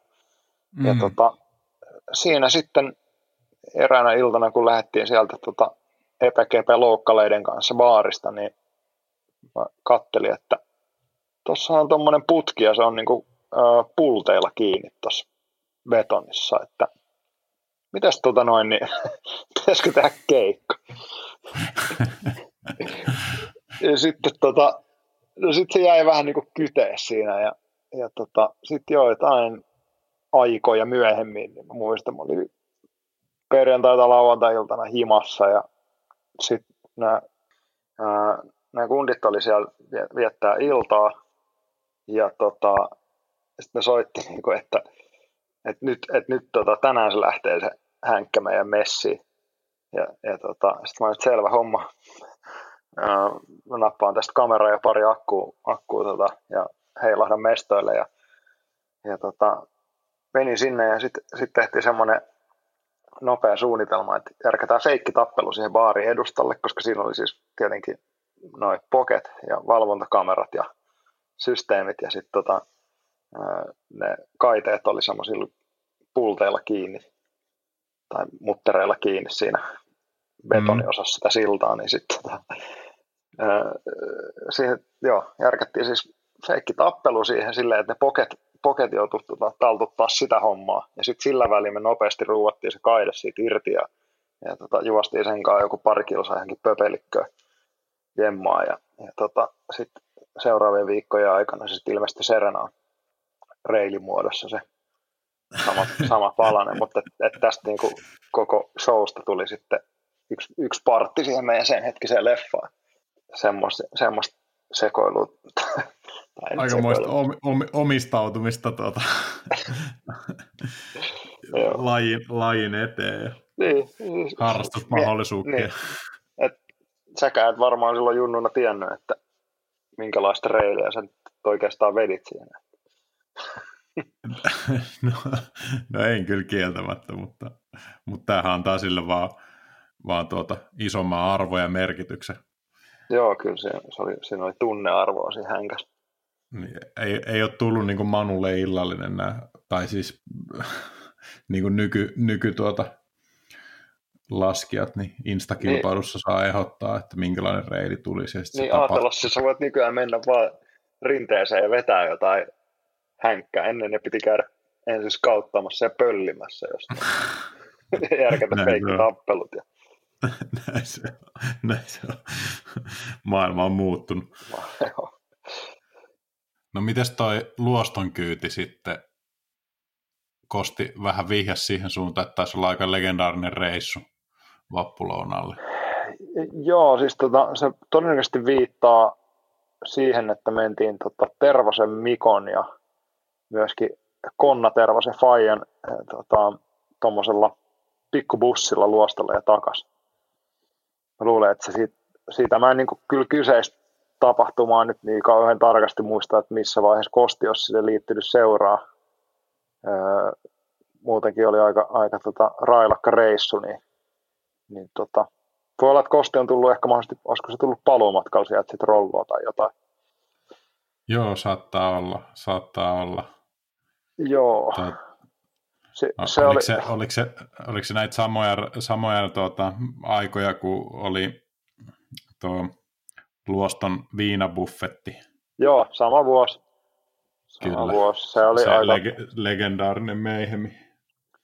Joo, ja just tota, Mikkohan voitti ne slopestyle-kisat sinä vuonna silleen, että se tota, tuli baarista kämpille joskus aamuyöstä ja otti laudan ja lähti rinteeseen. Jostain kumman syystä. Öö, muistaakseni Fredu Sirviö oli messissä ja, ja tota, ne meni sinne ne meni sinne hinkkaan vähän reilejä huvin vuoksi, kun ei uni tullut. Ja, ja tota, sitten ne saattoi ottaa muutaman tunnin lepoa siinä, siinä tota hissi ala siinä terassilla ja, ja, ja Mikko sitten harjasi se slopestyle-kisan himaan. Tota. Se ei nyt ehkä ollut niin kuin ihan parhaassa laskukondiksessa, mutta Mikolla oli semmoinen eh, ihan todella tyylikäs kabafemma niin kuin selkäytimessä siihen aikaan. Ja, ja tota, myöskin tuomarointi oli aika erikoista. Että siinä slopestyleissa oli road cap, kaksi boksia, kaksi reiliä, muistaakseni. Ja Mikko veti jokaisesta hyndästä kabafemma. Mutta kun jokaisella obstackleilla oli oma tuomari, niin se ei vaikuttanut lopputulokseen. Sitten se jotain se sohi niihin reileihin sitten ja harjas himaa sen skaban sitten. Ja palkintorahoilla tietysti ostettiin kaljaa sitten koko, koko jengille, mutta semmoinen menestystarina, että tota, kuin sanoit noista nuorista, että ne ei ehkä ihan samalla lailla enää tota lajia harrasta. ei, se, ei se ehkä, se, se ei tunnu niin kuin kuuluvan enää välttämättä, välttämättä siihen, mutta mä en tiedä, no, onko se ollut ihan... sitten kuitenkin niin kuin osa, osa toisaalta lumilautailun viehätystä, että se on ollut niin kuin semmoista. Onhan se ollut ihan täysin, täysin eri game silloin, mm. kun me ollaan sitä aloiteltu. Se oli niin kuin uusi laji, joka kehittyi käsittämättömän paljon joka vuosi meni eteenpäin. Se oli niin kuin, se oli, en mä tiedä, ei sitä pysty sille selittämään, jos ei sitä ole elänyt. Mä veikkaan, veikkaan myös, että noin tota, leffat, nämä Wildcatsit ja tota, CKY tuolta skeittipuolelta, nää, niin kuin, missä se sekoilun tuota dokumentointi oli myös niin kuin, yksi tärkeä osa osa tota sitä tavallaan koko elämäntyyliä, ainakin silloin, ainakin meille. Kyllä, ja varmasti ei, eikä voida puhua mun mielestä pelkästään sekoilusta. Kyllä se oli kuitenkin hauskanpidosta, mm, mitä, mitä ei tarvinnut kellekään selittää. Ja oikeastaan sehän se oli se juttu just, että sä voit tehdä niin kuin ihan mitä vaan, mitä eriskummallisempia päähänpistoja ja hullumpia juttuja, niin se on niin kuin parempi, että, että että me, me ollaan niin kuin, tämä on meidän juttu, tämä on meidän laji, me tehdään mitä me halutaan. Te voitte mennä muut harrastaa sitä hiihtoa tai lätkää. Niin kuin, että, mm. että niissä on säännöt, meille ei ole. Se, sit, sitähän se niin kuin, tavallaan oli, mutta ei, eihän, eihän tuolla niin lajilla ole enää semmoista tarvetta jotenkin, kellä on tarvetta todistella niin kuin semmoista Kyllä. Tai jotenkin, niin kuin, mitä se nyt sanoisi, tämä niin kuin ilmiö ei, ei sitä niin kuin iku, ikuisesti ole. Niin, mm. tota, ei se enää linkity siihen lajiin millään tapaa. Niin, en mä tiedä, on se sosiaalinen kanssakäyminen myös muuttunut sillä lailla, että silloin ei ollut, silloin ei ollut somea ja, ja tuota, mm. joku muutenkin, niin kuin, että jos halusi nähdä, nähdä ihmisiä ja pitää niihin yhteyttä, niin piti tulla tapahtumiin, piti tulla bileisiin. Kyllä. Ja, ja samaan aikaan, samaan aikaan itse laji on kokenut aikamoisen inflaatio, että eipä, eipä ole enää harrastajiakaan niin paljon. Että et en sitten tiedä, mistä johtuu. Hmm. Se on ihan totta. Vapaa-ajan viettotavat on muuttunut. Niin, no, ma- maailma muuttuu. Kyllä. No miten tota, onko sulla jotain vieraita, kenen läppiä haluaisit mielelläsi kuunnella tulevissa episodeissa? Hmm. Ai vitsi, tähän olisi varmaan kannattanut valmistautua jotenkin. Tota, no itse asiassa Hentosta mä odotan aika paljon sitä episodia. Sillä on aina hauskoja tarinoita. Ja, ja ketähän tässä olisi nyt esiintynyt, tietenkin tämä, on hauska, että jos tässä on name dropannut jengiä, niin, niin, niin tota, niin nämä voi jatkaa noita tarinoita. Ää, varmaan itse asiassa Joni Malmi voisi olla yksi. Tosi hauska. Uskoisin, että sieltä löytyy paljon, paljon storeja ja, tota, ja, ja Jonin kanssa meillä niin kuin yksi talvi, tai oikeastaan se viimeinen talvi Eurokäppi vuosi niin kuin vasta oikeastaan tutustuttiin ja hengättiin. Ja, tota, tosi hauska, hauska kaveri kyllä. Ja, ja tietenkin Ettala ja Sorsa ja Salmisen Pasi, niin, niin tota, sieltä kyllä löytyy varmasti, varmasti näistä samoista reissuista ja vuosista niin tosi hauskoja ja erilaisia tarinoita ja eri näkökulmia. Onko ketään uusia naamoja, mitä, jos olet seurannut yhtään niin skeneä, niin uus, uudempia, nuorempia tuota, tekijöitä, keneen haluaisit tutustua? No siis hirveän vähän mä oon tavallaan nyt tota, ehkä nuorempaa skeneä silleen seurannut. Siis Rene Rinnekangas nyt niin kuin on kyllä puskenut tuolta erinäköisten kanavien kautta väkisinkin mun verkkokalvoille, että siellä on kyllä aika mielenkiintoisen näköistä toimintaa lumilaudan päällä. Että, kyllä. että tota, ehkä siinä voisi olla yksi, en kyseistä herraa ole koskaan tavannut, mutta näyttäisi olevan lauta niin kuin aika hyvässä kontrollissa. Et, tota... Kyllä. Ja sana, sana on myös hallussa, on hauska, hauska seppä. Joo, varmasti kyllä. Äh, ketähän muuta. Sitten tietenkin olisi ihan hauskaa, että jos olisi niin kuin joten, jostain muualtakin tässä nyt, ketä on niin kuin sanonut, niin kaikki kuitenkin jollain tapaa äh, laskijoita ammat, ammattinsa puolesta nyt tai ollut joskus. Ja musta voisi olla ihan mielenkiintoista kuulla tarinoita myös sieltä niin kuin muualta. Öö, ehkä tiedät, vaikka Antti Bergman voisi olla aika mielenkiintoinen ikonin story. Kyllä, ehdottomasti. Ja, tota, ja, ja ketähän ottaisi vaikka semmoisia valokuvaajia. No tosiaan siis Pasi mä nyt mainitsinkin.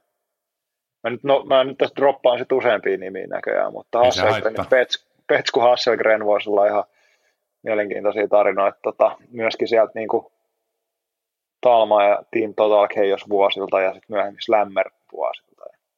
Mm. Ja, ja, ja.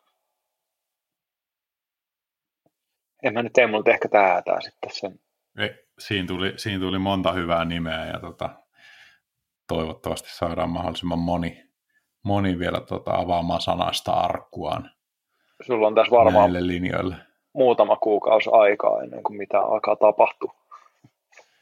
Kyllä, se, se, sehän se tätä vauhditti. Mutta ei mitään, meillä on pari tuntia tässä jauhamista. Onko sulla mitään viimeisiä sanoja ennen kuin pistetään linjat poikki? Ei kai, että oikeastaan tota, äh, musta on tosi makea juttu, mitä sä lähdit tekemään, niin, niin tota, kiva kun pääsi jutustelemaan. Erittäin iso, iso kunnia ja, ja tota, kun nyt ei kukaan muu siihen tarttunut, niin, niin, niin tota, yritetään tässä omalla kapasiteetilla. Mun mielestä tämä aika sopii tähän, että porukalla on ehkä aika kuunnella parikin tuntia jauhamista. Tästä tuli hyviä juttuja ja tota, mulla ei ole tähän loppuun muuta kuin, että kiitos, kiitos paljon Jaakko tästä keskustelusta. Ja... Ei mitään. Niin, kiitoksia ja pysykää terveenä. Näin, siihen on hyvä päättää. Yes.